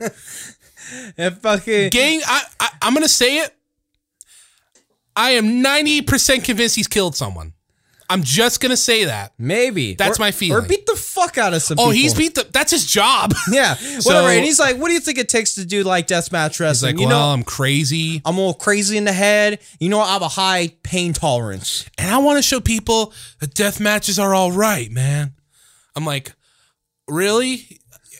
You're the underdog in this. You're you're trying to like prove a point. This is your artistic statement. That's what he says. He says, "I want us to be like, you know, these death matches. This kind of wrestling's all right, man." I'm like, you're what? You I I I was baffled. And then when we meet Mox, Yeah, and you know he's like uh, AKA uh, Dean Ambrose. If you don't watch AEW, yeah, or, or if you didn't see him before WWE, uh, he said, "Yeah, I'm Jon Moxley," which is a lie. Um, his name is Jonathan Good. Well, for right, uh, well, his wrestling persona is uh, John Moxley. I just had this thought. Well, like Nick Gage isn't his like actual name. That's just wrestling. Isn't his persona last name like Willis or something? I don't know if his name's Nick. I. I don't think it is. Whatever. Well, whatever. So he yeah, he says uh, he feels deathmatch guys are some of the best storytellers. I don't know about that. Uh, well, it depends. like to make a good, well, like to if you want to make a good death match, you need to fucking have a good like story uh, build up to it. Like, yeah, you should make it seem like you don't want to get hurt by these things. But then there's like dudes like Balls Mahoney where it's like, all right, let's just smack the shit out of each other with crap. I kind of miss those guys. Some of them. I don't know if you want to see that on repeat on repeat every. Oh no no no no no! That that's see because you made a comment. It's like you don't watch a lot of death matches, and yeah, because if I watch them all the time, I would get bored after a while. They'd lose their their specialness. Whatever. So death matches could be like good or could be pretty boring. But honestly, sometimes to make a good death match, you need to go. You need to make it get there. You know, this you wasn't need to make it feel. this like wasn't it. a death match, but do you remember how bloody uh, uh, Mox and Omega got in that one match? You mean expl- uh, the, uh, the unsa- no, no, like years ago. You mean the unsanctioned match? the unsanctioned, yeah, yeah. Where it was just like friggin' Kenny's trying to prove that like I'm hardcore, bro. Yeah. And then he just eats shit. yeah, But then the fucking next match, he became cheater. And then they do the exploding barbed wire death match because where the other than- exploding barbed wire didn't work. Well, no, it's literally the big explosion. Yeah, Like that was the biggest fail. Everything else was a fine explosion. Oh, it was fine. Like they had fucking great shit too. Like freaking like the best part's like, oh fucking Kenny hits his move, the one wing angel on Mox, and he's basically dead. But for Mox to kick out, he kicks the exploding ropes to make them explode in front of Kenny's face.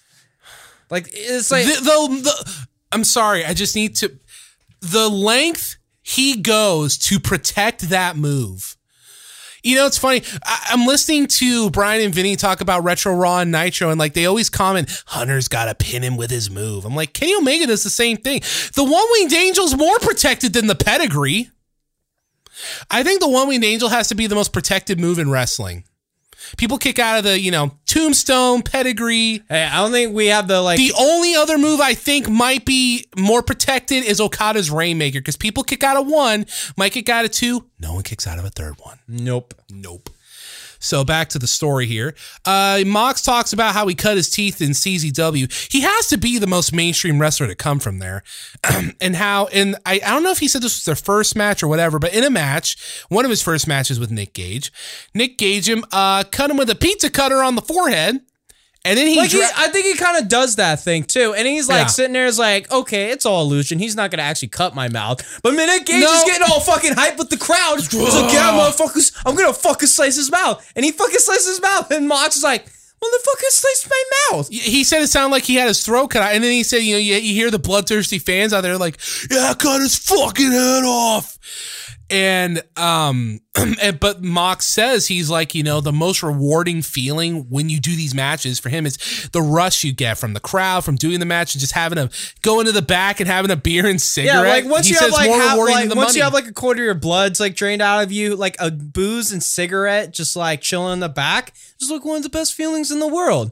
And that does sound pretty chill after fucking beating the shit out of yourself and you just have like a nice drink and a fucking like cigarette. so we fast forward to the tournament of death match. I can't say we're fast forward. We're introduced. We're introduced to the tournament of death. Tournament of fucking CZW's Tournament of Death. Yes. It's so hardcore. They have to go to some random farmland out in the middle of nowhere. Mm-hmm. Middle of nowhere. Fans just pull up in their vehicles and vans and they hang out, get loaded, and watch pure gore and violence. It's Like literally, they it's like we do this out in the middle of this farmland and stuff so that we don't have cops come yeah, so the shut- cops don't come. come and shut us down. Yeah, and, and that causes a problem that we'll get into in a minute. But yeah, it's insane. So basically, if you're all curious how the death match, the, the death match tournament works, basically everyone fights in a series of matches that same day and they get more crazy, more brutal. Like they're all death matches. They Yes. ain't just like, oh, like the final match death match. No, every single one is weapons and violence. Yes. So the main Weapons, event. blood, and violence. Yes. So the main event was a man named Thumbtack Jack from Germany versus Nick Gage. Which we meet Brett Lauderdale, Brett Lauderdale. promoter and owner of GCW, I think and he, referee for CZW at Yes, the time. he was CZW's referee, and I believe he's still in charge of GCW. I think he So- is. A, like, I think that's his company. They put over, yeah, they put over the match uh, in the interviews because it was a clashing of what you could consider deathmatch titans. Because Nick Gage was getting big over here, and Thumbtack Jack was pretty huge in Germany. So they had their match. They don't even have much of a match. They They, kind of start their match, Yeah. and like they have a match where it's like a wall of fucking light tube match. Yes. where like light tubes are stuck between the ropes all around the fucking ring, and literally to start, freaking they lock up, and freaking Nick Gage gets Irish whipped through the ropes. And then he like gets up, and then you see the cameraman dude like, "Oh fuck, oh shit, dude, yo yo, cut the shit, bro." And you just see like supposedly he gets sliced in his armpit, hits an artery, and just squirting blood comes out. Yep. And he's it's like it's so serious. Like, dude, we need to get to the back now. And it's funny because a couple things are happening at the same time. One, they're pulling him back there, and then fucking Nick Gage is whose pride has been hurt is like, just tape me up. I want to go back out there. Just take me up. I want to go back there. It's like, dude, we can't. You're a bleeding heart. Like, And the bad. other funny thing is that like, this is fucking bad. Like, he's yes, puking some buckets blood, metaphorically ish, but still, it's like he's losing. no, he's was much. a lot of blood. Like literally, like fucking, he gets sliced and like he's not even outside of like the fucking ring area, and like that his like whole fucking like right side is just covered in blood, like purely soaked, like drenched, Yes. soaked in Yes. his own blood. Like this is fucking brutal. And the other funny thing that's happening is Thumbtack Jack, who might be aware of what's going on, he's like throwing a tantrum in the ring. He's like, he, he's literally, he's like, oh, fuck, fuck. He's like kicking the light tubes in frustration. And I'm just like, I don't know why, just deathmatch wrestler throwing a tantrum. It was kind of funny. Yeah, yeah, but fucking like Nick Gage at the back, he's trying to come back out, but literally it's like, dude, he fucking can't. And plus, remember- and plus- he's yelling the camera, it's like, hey, you fucking smart marks, fucking film this. I ain't fucking quitting for fucking shit. Got to keep kayfabe. And then remember how we said they're out in the middle of nowhere? Well, that plays into the plot here because the ambulance can't get there. They have to call in a fucking helicopter. To fucking airlift them out of there. And right as he got into the And helicopter, This motherfucker died. he was legally dead for seven, Seven, minutes. minutes. Fuck. I. You know, when you're recapping something like that, what do you say? Like after that, do you say something like "fuck" or "holy shit" or "oh my god"? How do you properly articulate? How do I articulate to you people how I felt when they're like, this dude gets a major artery severed in a death match and he's dead for seven minutes, and the whole time he's just like, just take me up. I want to go back. I want to fight Thumbtack Jack.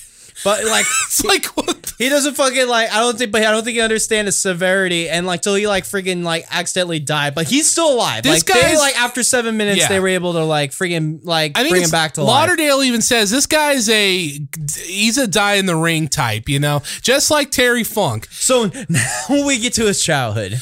Oh yeah, he talks After about like his, talking about him actually dying. so they talk about his neighborhood and he a rough neighborhood and he talks about um, how great his mom was, loved his mom. We meet his girlfriend named Sandra, who kind of to me looks like okay. You ever see those old Popeye cartoons? Yeah. to me, she kind of looked like a strung out Olive Oyl. And after I thought that, all I could see, all I could think to myself was, was man, this Popeye, he's come on some tough times. I can only see Nick Gage's Popeye now. And then it went even further. I'm like, that makes like Zandig Bluto. Remember Bluto is the big guy? Oh my god. Yeah, that's Zandig.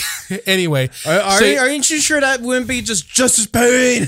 Oh, that might be Justice Pain. So yeah, anyway, um, they all talk about how much you know he loved his mom. She was a single mom, Patty Dukes. Patty Dukes, whatever other dude or Pad Dukes or whatever. She was like, oh, like basically she was very um was like very involved with the community. Yeah. And people loved her. But friggin' yeah, no, Nick and his brother Chris were basically like all youngsters. They, They played remember- sports and stuff, and they Yeah. would cause mayhem around the town, always And- fighting and shit. and he remembered uh, they used to watch Saturday Night Main Event. like when they, they, would go to their up. dad's house on the weekends and Yeah. stuff, and his dad would just have wrestling on. It wasn't like they just discovered it while surfing channels. Nope, he was a wrestling fan, and boom, Saturday night, like yeah, Saturday main events on, bro. And um, yeah, and and then he said that him and his brother would wrestle. He, it's funny. He makes comments like, "Yeah, that might have been the biggest mistake in my dad's life because we tore the fuck out of his house." Uh, he said he mentions they actually had. I forgot. I forgot to get the name, but they had their own little promotion for a bit, which was basically an excuse for them to film their matches. It was just they had a backyard fed and stuff. and he highlights that they one time they wrestled on a trampoline where they like wrapped the uh you know the round edge with barbed wire. He called it like a no rope death match. No rope barbed wire death match, and yeah, no. They asked But him, real barbed wire, because here's the thing, Yeah. like wrestling barbed wire, most of the time that barbed wire has been like filed dull, Yeah, not like kill you. yes, But this was real barbed wire. hey, they didn't want to sit there and try to dull every single like friggin' pointy thing. So they ask him, there's like, so why death matches? You know, where'd you get the idea? And he's like, probably from Japanese death So matches. I found some Japanese death matches, and then like I was like in love with it. Then there was like ECW, and that was my shit. But then CZW came, and that was way more hardcore. They actually show footage of an old uh, Terry Funk and Cactus Jack match. and like IWAs, IWA Or, Japan, yeah. Like IWA is most likely some indie promotion. And I remember getting really bitter when I when I saw them show Cactus Jack because I remember like a long time ago, Rick. Fla- I'll never forgive Ric Flair because he was like, you know, he said like, I don't care what blah blah blah. Mick Foley will never be more than a glorified stunt man. Don't get me wrong, he's not wrong, but it's like, man, Ric Flair and a lot of those old wrestling guys, they always look down on guys like Cactus Jack and these deathmatch dudes. They always thought they were better than them. Don't get me wrong, they are as wrestlers, but you know. Anyway, so um he mentions, you know, fan of ECW and all that. He remembers uh, uh, around the time CZW was coming along, ECW guys kind of shit talked on them because they were like, uh, you know, it's like uh, basically they thought they were going too crazy or whatever. Yeah, they're going too crazy, and he's just sitting there like they're just mad that the next generation came and they're tougher and crazier than they were. I literally wrote here Nick Gage basically says, you guys jelly. That's literally what he says. So yeah, um, oh yeah, and then, and then to prove, and as if the documentary wants to prove that point, they show us the time when uh, he homeboy got lit on fire. Like literally a tournament of death thing setting. Freaking like he's out there, and Sandra, she like his old lady, like she supports him and is always there, and like when Yes. she's can front row watching his match and stuff. And they, they tell like a quick story that like yeah, I'm gonna get lit on fire, and she's like, can you please not? He's like, okay, Okay, I won't. and I was like, she's like, I think he just said that to like kind of like shut me up. And then I see the which fires is get exactly what happened. and then like I see like the fire's getting light, like oh jeez, he's gonna go through it. So he goes through this fucking like contra- this like contraption of like glass and wood lit on fire, and rise him and like this dude he slammed through go through it. Other dude seems too fu- seems fine, but him he's straight up lit on fire. he is engulfed Like- in flames. like his whole shirt's straight up in fire, and Yes. they're yelling him stop, drop, and roll, and, and he- he's like, that shit doesn't even work. yo, that shit don't even fucking work. he like stopped drop roll, but he eventually just ch- like threw off, like freaking ripped off his shirt and stuff, and he was able to be good. But then like I think he worked the rest of the match, but oh, yeah. Oh, he did. He finished the match. Well, I don't think he had a fucking artery severed where he Yes. was gonna be dying. Like I think some couple burns will be fine. Yo, Undertaker got burned and like did a Did match. an yeah, he did an entire elimination chamber. yeah, like a lot of it was just him chilling and rubbing fucking gel all over him and stuff too. It's funny because you see him just standing there, or whatever. But he, they remember telling later, it's like, oh no, that dude was in like complete pain the entire time.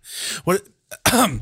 so at this point, the this is when Nick gets addicted to things like OxyContin, Percocets, and other. Yo, pain he's on painkillers because he likes to get smacked with shit. and they didn't go further. like he has a high pain tolerance, Yeah. but but he's only human. Yeah, and then Brett Lauderdale was like, yeah, I don't think he was practicing any of that yoga or anything too. So I think he was just And they like implied went straight to painkillers And they impl- Percocets. Yeah. the Percocets weren't doing well, so he was doing OxyContin, but OxyContin was getting too expensive. So then he just went to heroin, which is basically Mm-hmm. okay, the same because they didn't outright say he did heroin, but Brett Lauderdale. did. did. Oh well, no, Brett did the same. He was like, well, you know, he was, uh, you know, he's doing this, but you know, you can go out in the streets and get heroin for like ten bucks, get the same feeling.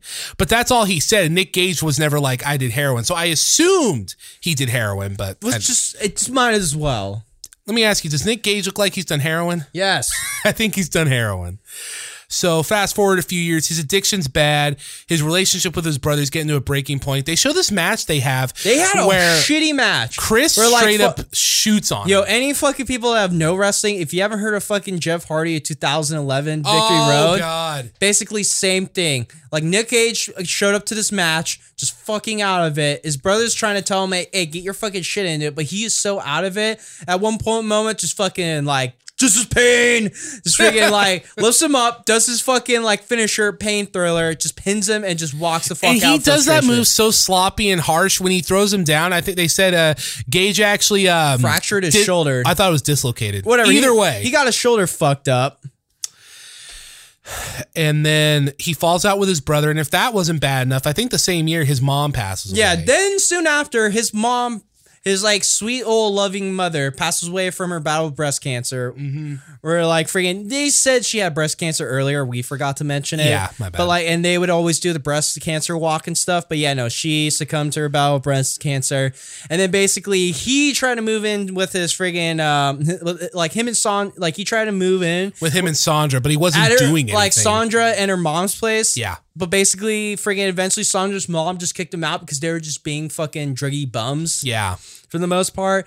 And basically, Brett. This is where the documentary gets interesting. Yes, and then there was a moment where then Brett Lauderdale was talking about one time he came back from a trip a little early and he comes into his uh, like pad and he knows that the door's like kind of broken in and he like sees fucking Nick and Sandra's like laying out there and he's like Sandra's like dude fuck you you motherfuckers get the fuck out and it's like I thought you were my fucking homie no get the fuck out and it's like dude it's fucking 10 degrees out there so he's fucking out and about fucking Yeah. heroin fucking homeless and shit him and his old lady There has to be a certain amount where I can't feel too bad for Nick Gage because like he broke into his house. yeah no well, it's fucking it sucks But yeah, so it's like he said. So he's walking around, and Whatever. Nick at this point is like, "Fuck, I need money." So then he sees a bank and he pussies out. Yeah, he was like, "No, I'm that's what he fucking rob says. this bank. I'm gonna fuck fuck, I can't do it.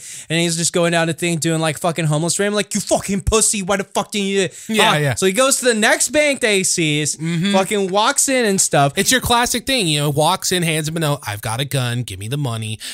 Except he forgets something very important. Homeboy goes in there without a mask, and there is a camera. It looks like it's like four fucking feet from him, and his mug is completely on display. You can't mistake him. In fact, Mox says he woke up the next day being told to check his email, and yeah, Nick fucking Gage's face is all over the news. He's just sitting there and it's like, yeah, dude. He's just like, what the fuck? It's like every time he comes out to the ring, he's wearing a fucking mask like a train, like freaking like bandit.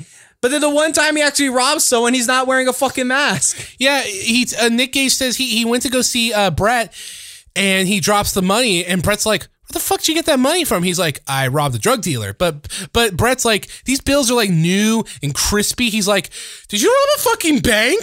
It's like, yeah, you know what? I might have robbed a bank. and Sandra's like, "What the fuck?" But I stuck with him. I stuck with him. Like, you know what? Sandra's They didn't touch on their story too much, but those two seem to love each other. I'm gonna tell you, Sandra's ride or die. she is so ride or die. Sandra is a ride or die chick for Nick, and so basically they took the money that he just stole and shit, and they literally says like, "Oh fuck," he's like, "You know- know, what? I'm going to go to jail. Fuck it, I'm gonna go to Atlantic City. I'm gonna ball out." That's what he said. Yeah, they go to Atlantic City, and yeah, they're, they're hanging out, they're having fun. And um, Brett said, you know, I'm not going to rat him out, but you know, I'm like, you know, he's got to turn himself in at some point. So I called him every day talked to him. I was like, "You ready? You ready?" And then one day, um, uh, Nick Gage talked to him. He's like, "You know what? I'm ready." Like, and then he drove him to the police like station. eight to ten days. yes. balling out with the stolen money, hitting up the they literally went to the first casino, just balling out, just enjoying it. After like eight or ten days, he's like, All right, dude, I'm ready to turn myself in. And Brett's like driving it. Well, first he takes him to go grab a Whopper. Yeah, his yeah, yeah, it's a- Burger King. He goes grab a Whopper. He has a 40, lights up some blunts, get that last little dope, like some good shit in before he's fucking in jail for like five years. Yes. Well, actually, there's a funny little additive to that, but we'll get to that right Whatever, here. Whatever. So- so they they put him in the murder and gun block in prison. Like murder gang bl- gun block. And in his own word, so at this point, his brothers abandon him. He's in prison, but he's getting a shitload of fan No, no, no. You gotta know. You've missing something really se- like a fucking really sexy. thing. First thing he arrives in jail. Once he fucking shows up that Oh, block, yeah, yeah. they literally say, "All right, go find a bed." I'm like, that sounds scary. I'm like, what kind of fucking prison is that? yeah. So he he That's like some Shawshank shit. Yo, he finds a bed and shit, and basically, as you said, like literally, his brother disowns him, disowned him, so he's not even bothered saying talk to him or visiting him in jail. But Brett's his homie, and Brett's like still like visiting him in jail pretty regular and stuff too. Yes. I'm sure him and Sandra. Oh yeah. And then freaking, but then he's getting stacks on stacks of fucking fan mail. Yeah, yeah. We're talking like, Like, a don't worry, motherfucker, you're gonna make it through this. You're gonna come back. You're gonna be bigger, stronger than ever, man. He was a hero to the working man. I don't know if he was a hero, but they talk about it a few times during the documentary. They're just like, you know, something about him resonated with people, you know? Maybe it's because, you know what, that dude's a badass, or he's a really scary man that would kill me. Either way, he's kind of cool. And he just says like, you know what, fuck it, man. I'm gonna fucking take this shit serious. No more fucking whoppers. Time for fucking exercise. And instead of like, honestly, if you need to get cleaned up and get jacked, bro, go to jail. He did say that, didn't he? Well, well, he didn't say that directly. No, he didn't say That's that, kind of just like what it was. That like, was the message. It's like, hey, if you want to get cleaned up and jacked and start exercising, go to fucking jail. I'll have, to, I'll have to remember that when I get next time I get addicted to drugs. How, how about right now? Go rob a fucking bank, go to jail, and become fucking shredded. This is so stupid. The thing is, though, you aren't actually wrong.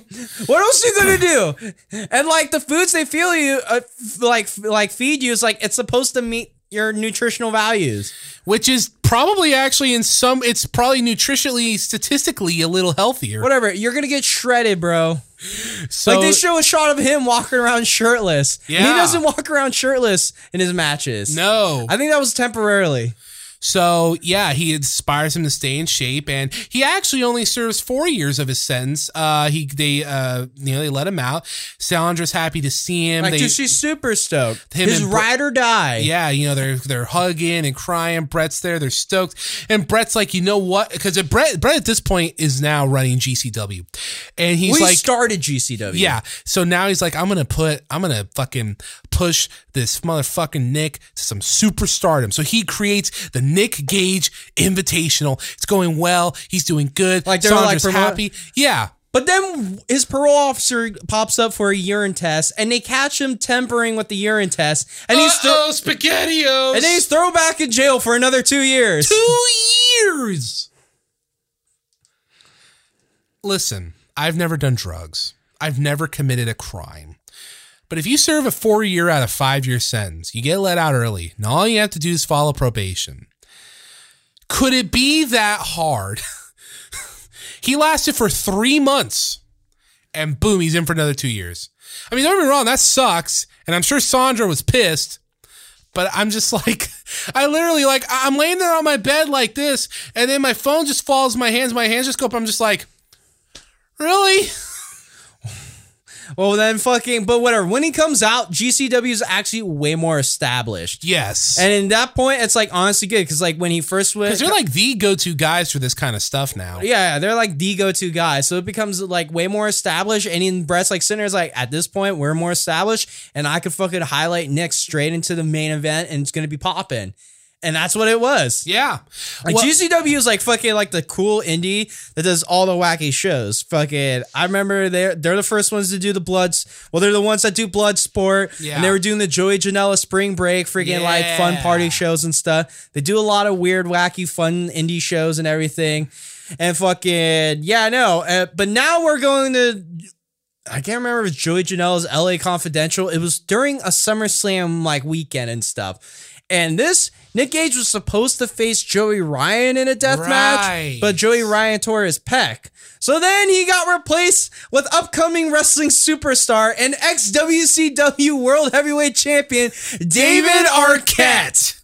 Oh boy, this was great. So I need to highlight All right, take this away. David Arquette says Because you showed up right as this was going on, where I had to take notes, but I, had to f- I was dealing with the headphones to let you listen in, and that So- turned into a fail. So, for those that don't know, and this is how he introduces himself David Arquette, former WCW champion. hey guys, I'm David. Now, as everybody knows, WCW now as everyone champion. knows, David Arquette didn't actually want to do that, and he regrets Oh, it. He, he re- does like wrestling. like he loves wrestling, he respects it. He did not want to do that, but fucking, Vince Russo. well, it's just like we're fucking putting the title on you, motherfucker. So the uh, you know if you think about it, and it's completely no.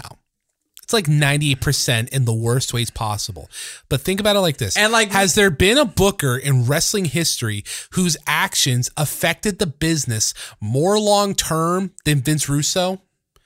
If you really look at it, Vince Russo, for 98% the worst, changed the course of wrestling history forever. You could probably argue he set the business back by like 10 years Who knows? with the death of WCW. That's just real interesting to think about. Who knows? It's a fucking trip. I like Vince Russo, but you can't deny his mistake. Yeah, it's a fucking trip, but whatever. But Arquette these days has became an indie wrestling friggin' like friggin' basically he became an indie wrestling draw. Like honestly, he's like, you know what? I've been an actor. I made money. You know, what? fuck it. I'm actually gonna like go into wrestling serious. I want to fucking like redeem for me being stupidly in WCW. That's his story. Like, he there- wants to redeem for WCW. There's a fucking documentary I want to fucking watch is called "You Can't Kill David Arquette." oh, I remember that one. I haven't seen it, but I heard. I haven't it. seen it, and it's about his fucking wrestling journey. Like, dude, there's fucking him doing pop up fucking lucha matches in fucking like Mexico and Mexico freeway and like I'm- the Mexican I freeways. know. I was like, holy shit! Is David? Uh, the idea that David Arquette is actually is a pretty actually okay wrestler is hilarious to me. He's in his 40s now, but because he's only been an actor, he still has a lot of like youth in him. you and know? like he's in shape too. Like Yeah. he is like exercising. Like wrestling's gonna give him it too. Whatever. He's about to do this match with fucking Nick Gage. So the and they're like for this saying, it's like, hey, this is gonna be a death. All right, what's the setting? So uh, he treats them for steaks at Musso and Frank's. Uh, yeah. I've always wanted to go to. And David is just like, hey, just don't cut me.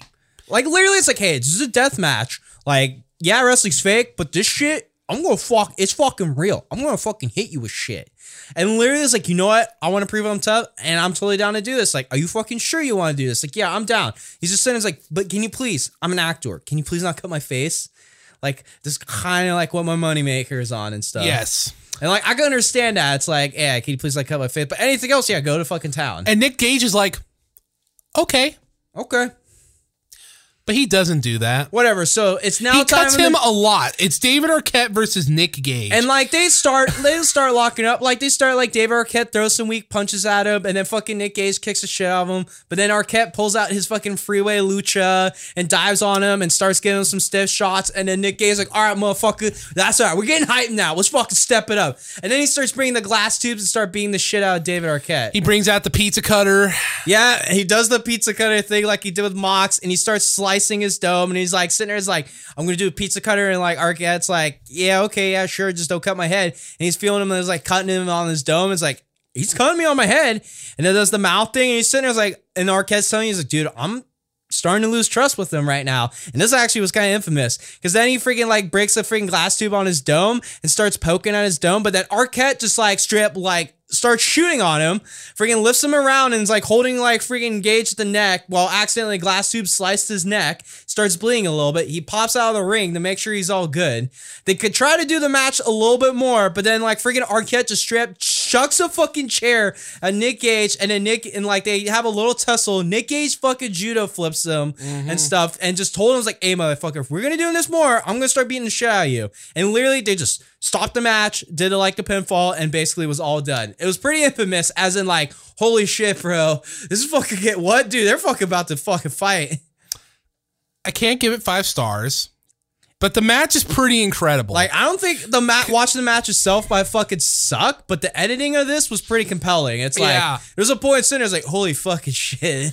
I'm not gonna lie, I came out of this, I'm like, yo, David Arquette's kind of a badass. Just like just a little bit. Yeah, like just don't do the death matches, bro. And Don't he literally sat there, it's like, honestly, I was a little over my head. I That- that- wasn't, that's the clip from all their from all their promos. I was in over my head. I was in over my head. And maybe Nick Gage, you know, was Isn't- slicing out his dome and kind of was everyone in over their head Like, when you wrestle Nick Gage? I think you just have to be prepared for Nick Gage. You just should just like accept it. But Yeah. for him, it's like he, he just I didn't don't know. accept I feel it. I feel like Nick Gage kind of wrote him off. I, I got to commend Arquette. He he he survived pretty Yeah, well. Arquette survived, and honestly, he fucking took control. Like Arquette didn't just like let it kind of happen and stuff too. and hey, when he got the cut, he continued the match. Like once he felt like it was fine, and like Nick Gage said, it's like, dude, I've been in a bunch of these matches. Like he wasn't fucking gushing and squirting and stuff. It was just a little like it was a quick run. Yeah, it was good. Grant Arquette didn't know that, but yes, that Well, was fuck enter- it. If you got sliced in the neck where possible artery is and stuff too, and you start bleeding like pretty like a good like run of blood, I think you're gonna be sitting there. It's like and he was pissed about it for a few days. TMZ actually caught up with him. it's like so yeah. How was your fight? Like Arquette is like yeah, it was fine. It's like grinning through his teeth. And this shit puts Nick Gage in the stratosphere popular, not the stratosphere, but it makes him Or at least that's popular. what like the documentary presents in the story. He's definitely more popular than he was after before that. Oh, he became like stupidly popular. Uh, but then one last One dark last la- little bit of tragedy because this is Dark Side of the Ring. Unfortunately, Nick Gage's brother commits Justice Pain. Justice Pain commits suicide. He drops off. Which bridge was it? No, he doesn't commit suicide. The thing was that he, Justice Pain, jacked a car, was Yeah. chased by the cops, and decided to jump off a bridge that's right near Nick's house. And he died. Yeah. And literally, they start saying, it's like, honestly, Justice Pain in the beginning, he was more of the stable dude. He had a proper job, had a wife and kids and stuff. Like, you look at Justice Pain, he's fucking yoked. Like, dude, you look at what Justice Pain is like, dude, he's a pretty fucking jacked dude. No, he was in good Compared shape. to fucking his brother Nick Gage, who's a fucking kind of a tubby, like normal looking dude. Literally, those two standing side by side as if you were standing next to me. Like in in terms Okay, of okay. in Nick terms Gage of is- in shape and in terms of not in shape. Yeah, yeah. For the most, yeah, for the not most looking part. like you're in shape. Yeah, for the most part, but fucking yeah, no. But then it describes like as like time going on, like Justice Pain had like substance abuse issues and stuff, and friggin' like I'm sure he was having like issues at home, and his mental health was deteriorating. They basically start describing that he started sounding like a schizo. He started having bipolar schizophrenia. Yeah, he was doing this shit where it's like, you know, FBI is coming for me or like The government's cops- watching me. Government's watching and everyone's like all this stuff too. It's like fuck, dude, his mental health deteriorated. Yeah. And honestly, they try to do a little bit of hopefulness near the end because, you know, he's popular and Sandra's like, I'm to stick by him no matter what. He's my everything. But honestly, the, the the thing ends kind of bleak or dark, if you will, because Nick Gage is literally is just like, you know, I'm the, you know, everyone I grew up with is dead. And now I'm just All my, I'm, I'm the only one forward the, and living. I'm the only one rolling around. And Brett's li- and, and Brett Lauderdale's like, you know, he's gonna do this till he can't no more. And uh, They and- literally asked, like, do you think his story is one of redemption? And Yeah, Brett says, like. I don't know. It's kind of hard to really say. It's like you could say, like, maybe till like he's successful, but you could say he's successful right now. It literally says, honestly, the story's not over yet. and Nick Gage is like, honestly, I think I'm gonna be dead sooner You know, rather than later. I'm gonna, you know, I'm gonna die. I'm gonna die in dope fashion. I think I wrote that. It's like, he's just yeah, saying, that's what he said. That's what he said. He's like, honestly, I'm just gonna die in dope fashion, and then it kind of just ends with like, honestly, if there's any one of these motherfuckers, crowds might be small, but he has a frantic connection connection with the crowd. Yeah, Jo- and yeah, Jon Moxley takes a swipe at Vince McMahon for no reason. He's like, Vince McMahon wishes he Like had a guy. Like, literally, guy. it's like he is like, you don't need fucking biceps or be fucking tall. He has the one talent that fucking anyone wish they can have, and that's connecting with the fans. yeah, And like and they Nick just Gage can connect with people. Like, dude, people get fucking rabid. They hear fucking For Whom the Bell Tolls play, and Nick Gage come out and it's fucking Nick fucking Gage. Nick fucking And then he starts MGK. mo- yeah, and he starts fucking moshing it with the fans and stuff. He's coming to the ring. Oh yeah, you see him? He, he's like high five. He's punching dudes in the chest. yeah. He's just fucking get. I've literally seen Nick Gage one time at the first Bloodsport, That's which right. was uh, I forgot. Matt that, yeah. Riddle's Bloodsport, bro. How scary was that? not really, because this match was kind of shitty. I mean, just seeing Nick Gage. Like you just, I just because I didn't know him, and just the pe- whole people going Nick fucking Gage, Nick fucking Gage. I'm like, this Nick Gage is sounds pretty fucking hype, and you see him, it's like, and he's wrestling's like, he kind of like I'm just watching like it's because here's like blood sports supposed to be kind of more like um catch wrestling kind of real wrestling. Nah, it's just more like shoot match thing where it's Yeah. like they're trying to it's like honestly the like stipulations are the only way to win is like submission or knockout. There's no ropes in the ring, so it's mostly grappling based. But and him, he's just trying to like do a street fighter. He's like biting the top of like his opponent's head and stuff. And the match was all right, but honestly, it was just kind of like I. You can miss. It's like you can miss. Are it. they work shoots or is it shoot shoots?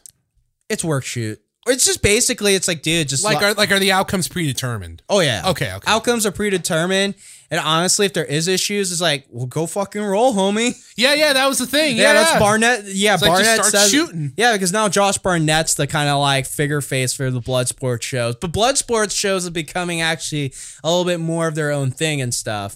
Yeah, that's kind of interesting. So, but yeah, no, and freaking over this past WrestleMania weekend, there was a fucking bloody match in Bloodsport with fucking Jon Mox and fucking Barnett. It was a good one and stuff. Mm-hmm. Josh Barnett's insane. But no, the thing is that the spring break show, Mox just challenged Nick Gage to a fucking death match. And I'm like, oh fuck, that's gonna be fucking brutal. Someone gonna die. Someone gonna die. Alright, so now that through this versus series, which one seemed more fucking darker? Well, okay, so what I was saying about my critiques about um uh Dark Side of Football, uh, most of what I said I had written down.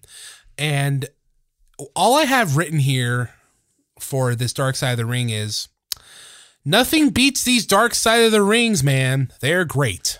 One, they're three seasons in. I'm Yes. sure they're more established as a team. They got more of their flow and everything and stuff too.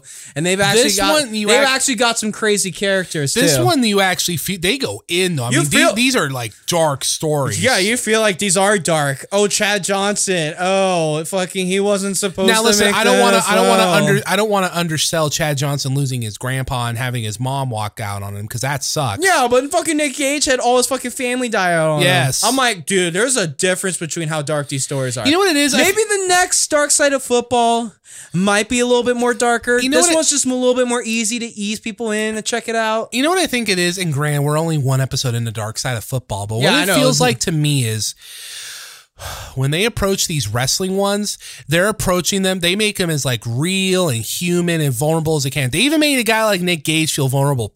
But I watched Dark Side of Football and it still kind of felt like not the carny thing, but the Dark Side of Football, it felt like they were still treating them as larger than life celebrities. We they didn't strip down Chad Johnson. They didn't talk about him as a they told you his story, but they didn't really like show you him as a human, as a guy. You know what I mean? You know, Nick Gage, Pillman, the Benoit one, Bruiser Brody, maybe not Bruiser Brody as much, but they still went in and Well, they, did talk you- about him as Yeah. like him as a, because they're talking about the only thing with Bruiser Brody is like they're talking with his kid and his wife. Yeah. they talked about how he was, They- but then they also talk about how he had to protect himself and stuff. Why Bruiser Brody never lose. Just how the business was, the environment and stuff too. Yeah, exactly. So I, I think they sh- I think they do a better job of showing you the well-roundedness of the people in Dark As I Side of said, the Ring. this also Dark Side of Football just felt like, oh, I'm watching another documentary about a celebrity, but they were treating him as a celebrity. That's what I mean. They weren't treating him as a, just a guy. Well, here's the thing. I feel like because this is supposed to be a spin-off of Dark Side of the Ring. oh, it feels I- like a spin-off. And I feel like it's kind of supposed to like I thought it would be by done by the same people, but this honestly felt like two different people doing two different peeps of like Yes. doing these shows and stuff. Like the Dark Side of Football had a little bit more unique editing and stuff too. I'll give it that. Presentation wise, it seemed cool. They got some cool cuts and stuff too.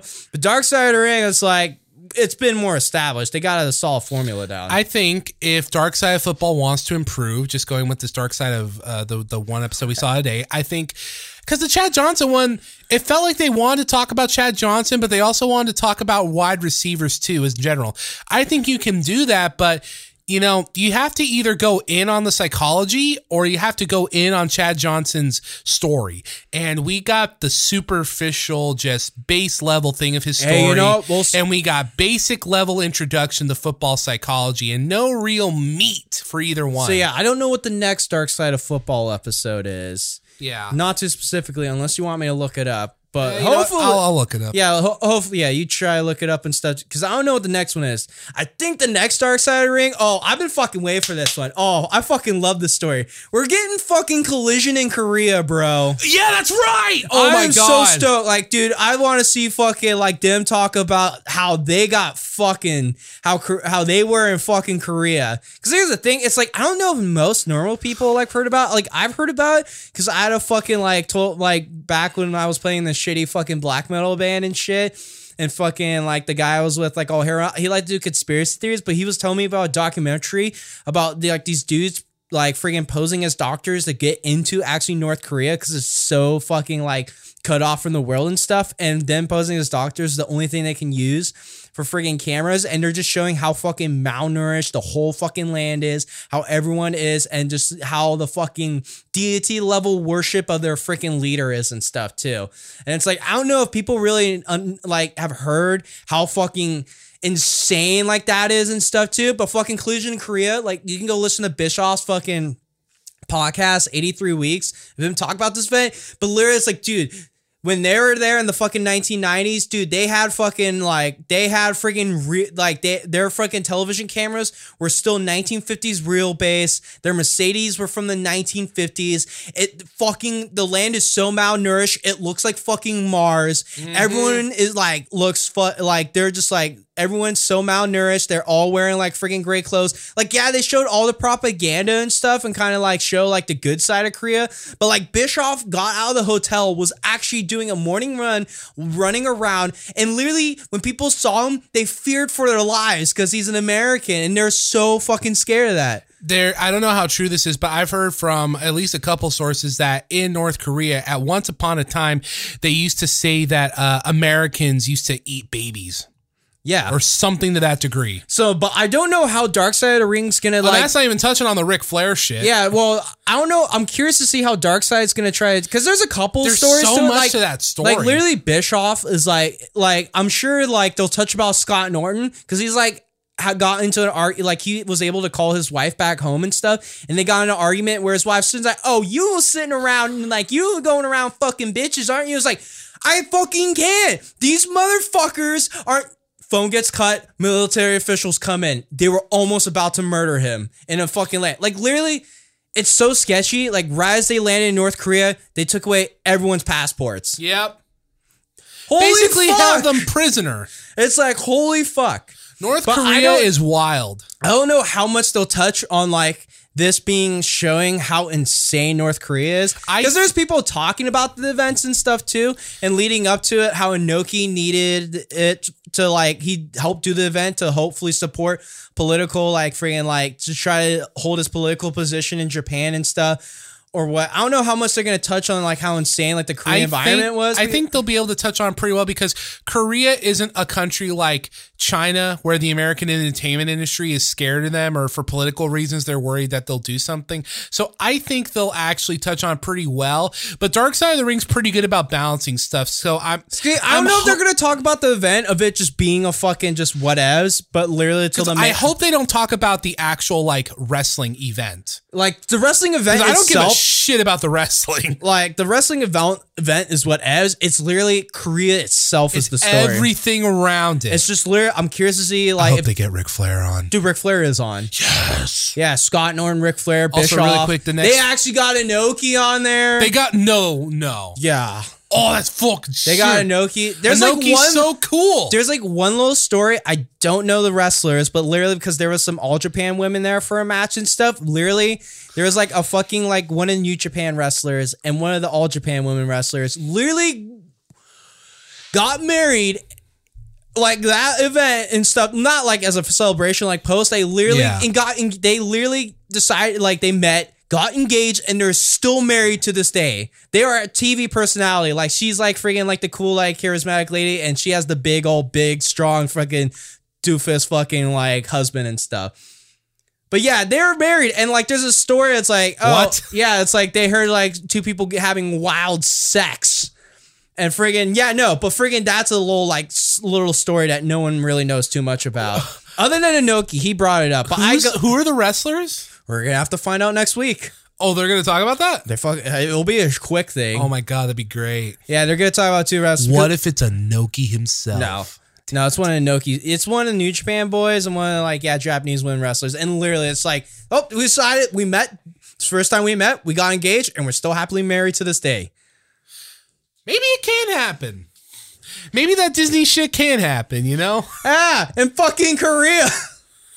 hey, we might die. You want to become fuck? You want to like You want to? You want to? You want to get legally wedded? Yeah, Sure, it sounds lit. yeah. Let's fucking consummate the marriage. Ah, ah, yeah. So they were the two that had the loud, crazy sex. They had loud, crazy sex, and everyone's sitting there's like, wait, what's going on?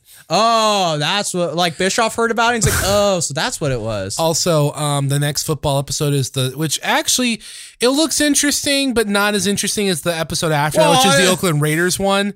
But it's uh, the Dark Art of Bill Belichick, which that could be neat. I don't know. Are they gonna suck Bill Belichick's dick? Are they actually gonna actually give us like provide us evidence of him being a cheating bastard? Well, the Bill Belichick says is the most successful coach in NFL history. A look at how he managed to overcome stand scandals while cementing his standing as a master tactician. You know something? I have a feeling about these NFL ones. I have a feeling they have the potential to not make me mad, but just kind of make me go, "What the fuck?" I don't, I don't, cause I don't think they're bad yet. But that one almost looks like it'd be worth the watch just because fuck the fucking Patriots. And you know what? They will suck his dick. I because the NFL loves the fucking Patriots. yeah, I'm just curious if like Dark Side of Footballs could be sucking Bill Belichick's fucking dick, or are they actually gonna humanize him? Who knows? But fucking, I can tell you, I just told you how fucking like. I hope they ta- tell you how insane fucking Korea, Korea is, because dude, that's like the one the most closest things we have recorded, like friggin' document, like any like sort of documentation of the of North Korea itself. Because At like, dude, all, yeah. that's like fucking. You can say it's like a third world country. It's next level, dude. It's like a fucking another planet. Yeah. how these dudes describe it. Oh, bro, they have to suck Belichick's dick. He's 69 years old. So now I don't care because you know what? He made to 69. That's the that's the good year. Whatever. It's fucking. I don't know if you want to say Inoki or Bischoff or Flair versus Bill Belichick. Butter. Let's end this off. Which, do- which documentary would you vote was the better one between Nick Gage or Chad Johnson? Oh, bro, Nick Gage. All yeah. Oh yeah. What no, the Nick fuck? Gage. If someone tries to tell me it's the football one, I will politely debate you because I'm not actually this abrasive when I talk to people. Oh my- But I will disagree with you passionately. I will disagree with you passionately. now, which one was like a easier to watch? Maybe you know what the Chad. oh, bro, Johnson- the, the note taking for the Chad Johnson one was so easy. it's like you know what? It's a lighter watch. I could let like five minutes go by and I could summarize it There's pretty well. a Nick Gage one. It's pretty fucking squeamish and can make Yes. you like cringe in the old sense. It's maybe not the lightest part. Like I don't know how hardcore they go, but fucking like I heard some people on Wrestling Observer Live Radio, the, like the text messages and emails saying they were pretty squeamish about the Nick Gage one, but very compelled on how awesome Nick Gage is. Yeah. Hey, dude, fucking For Whom the Bell Tolls is a fucking killer theme song. He comes out, everyone's going, fucking Nick, fucking Gage. And it's like, you're pretty fucking hype, bro. Other than that, let's wrap up. This Yeah. is Dr. Death Danger Radio Show with your host, James and Edward. Have a good one. Adios.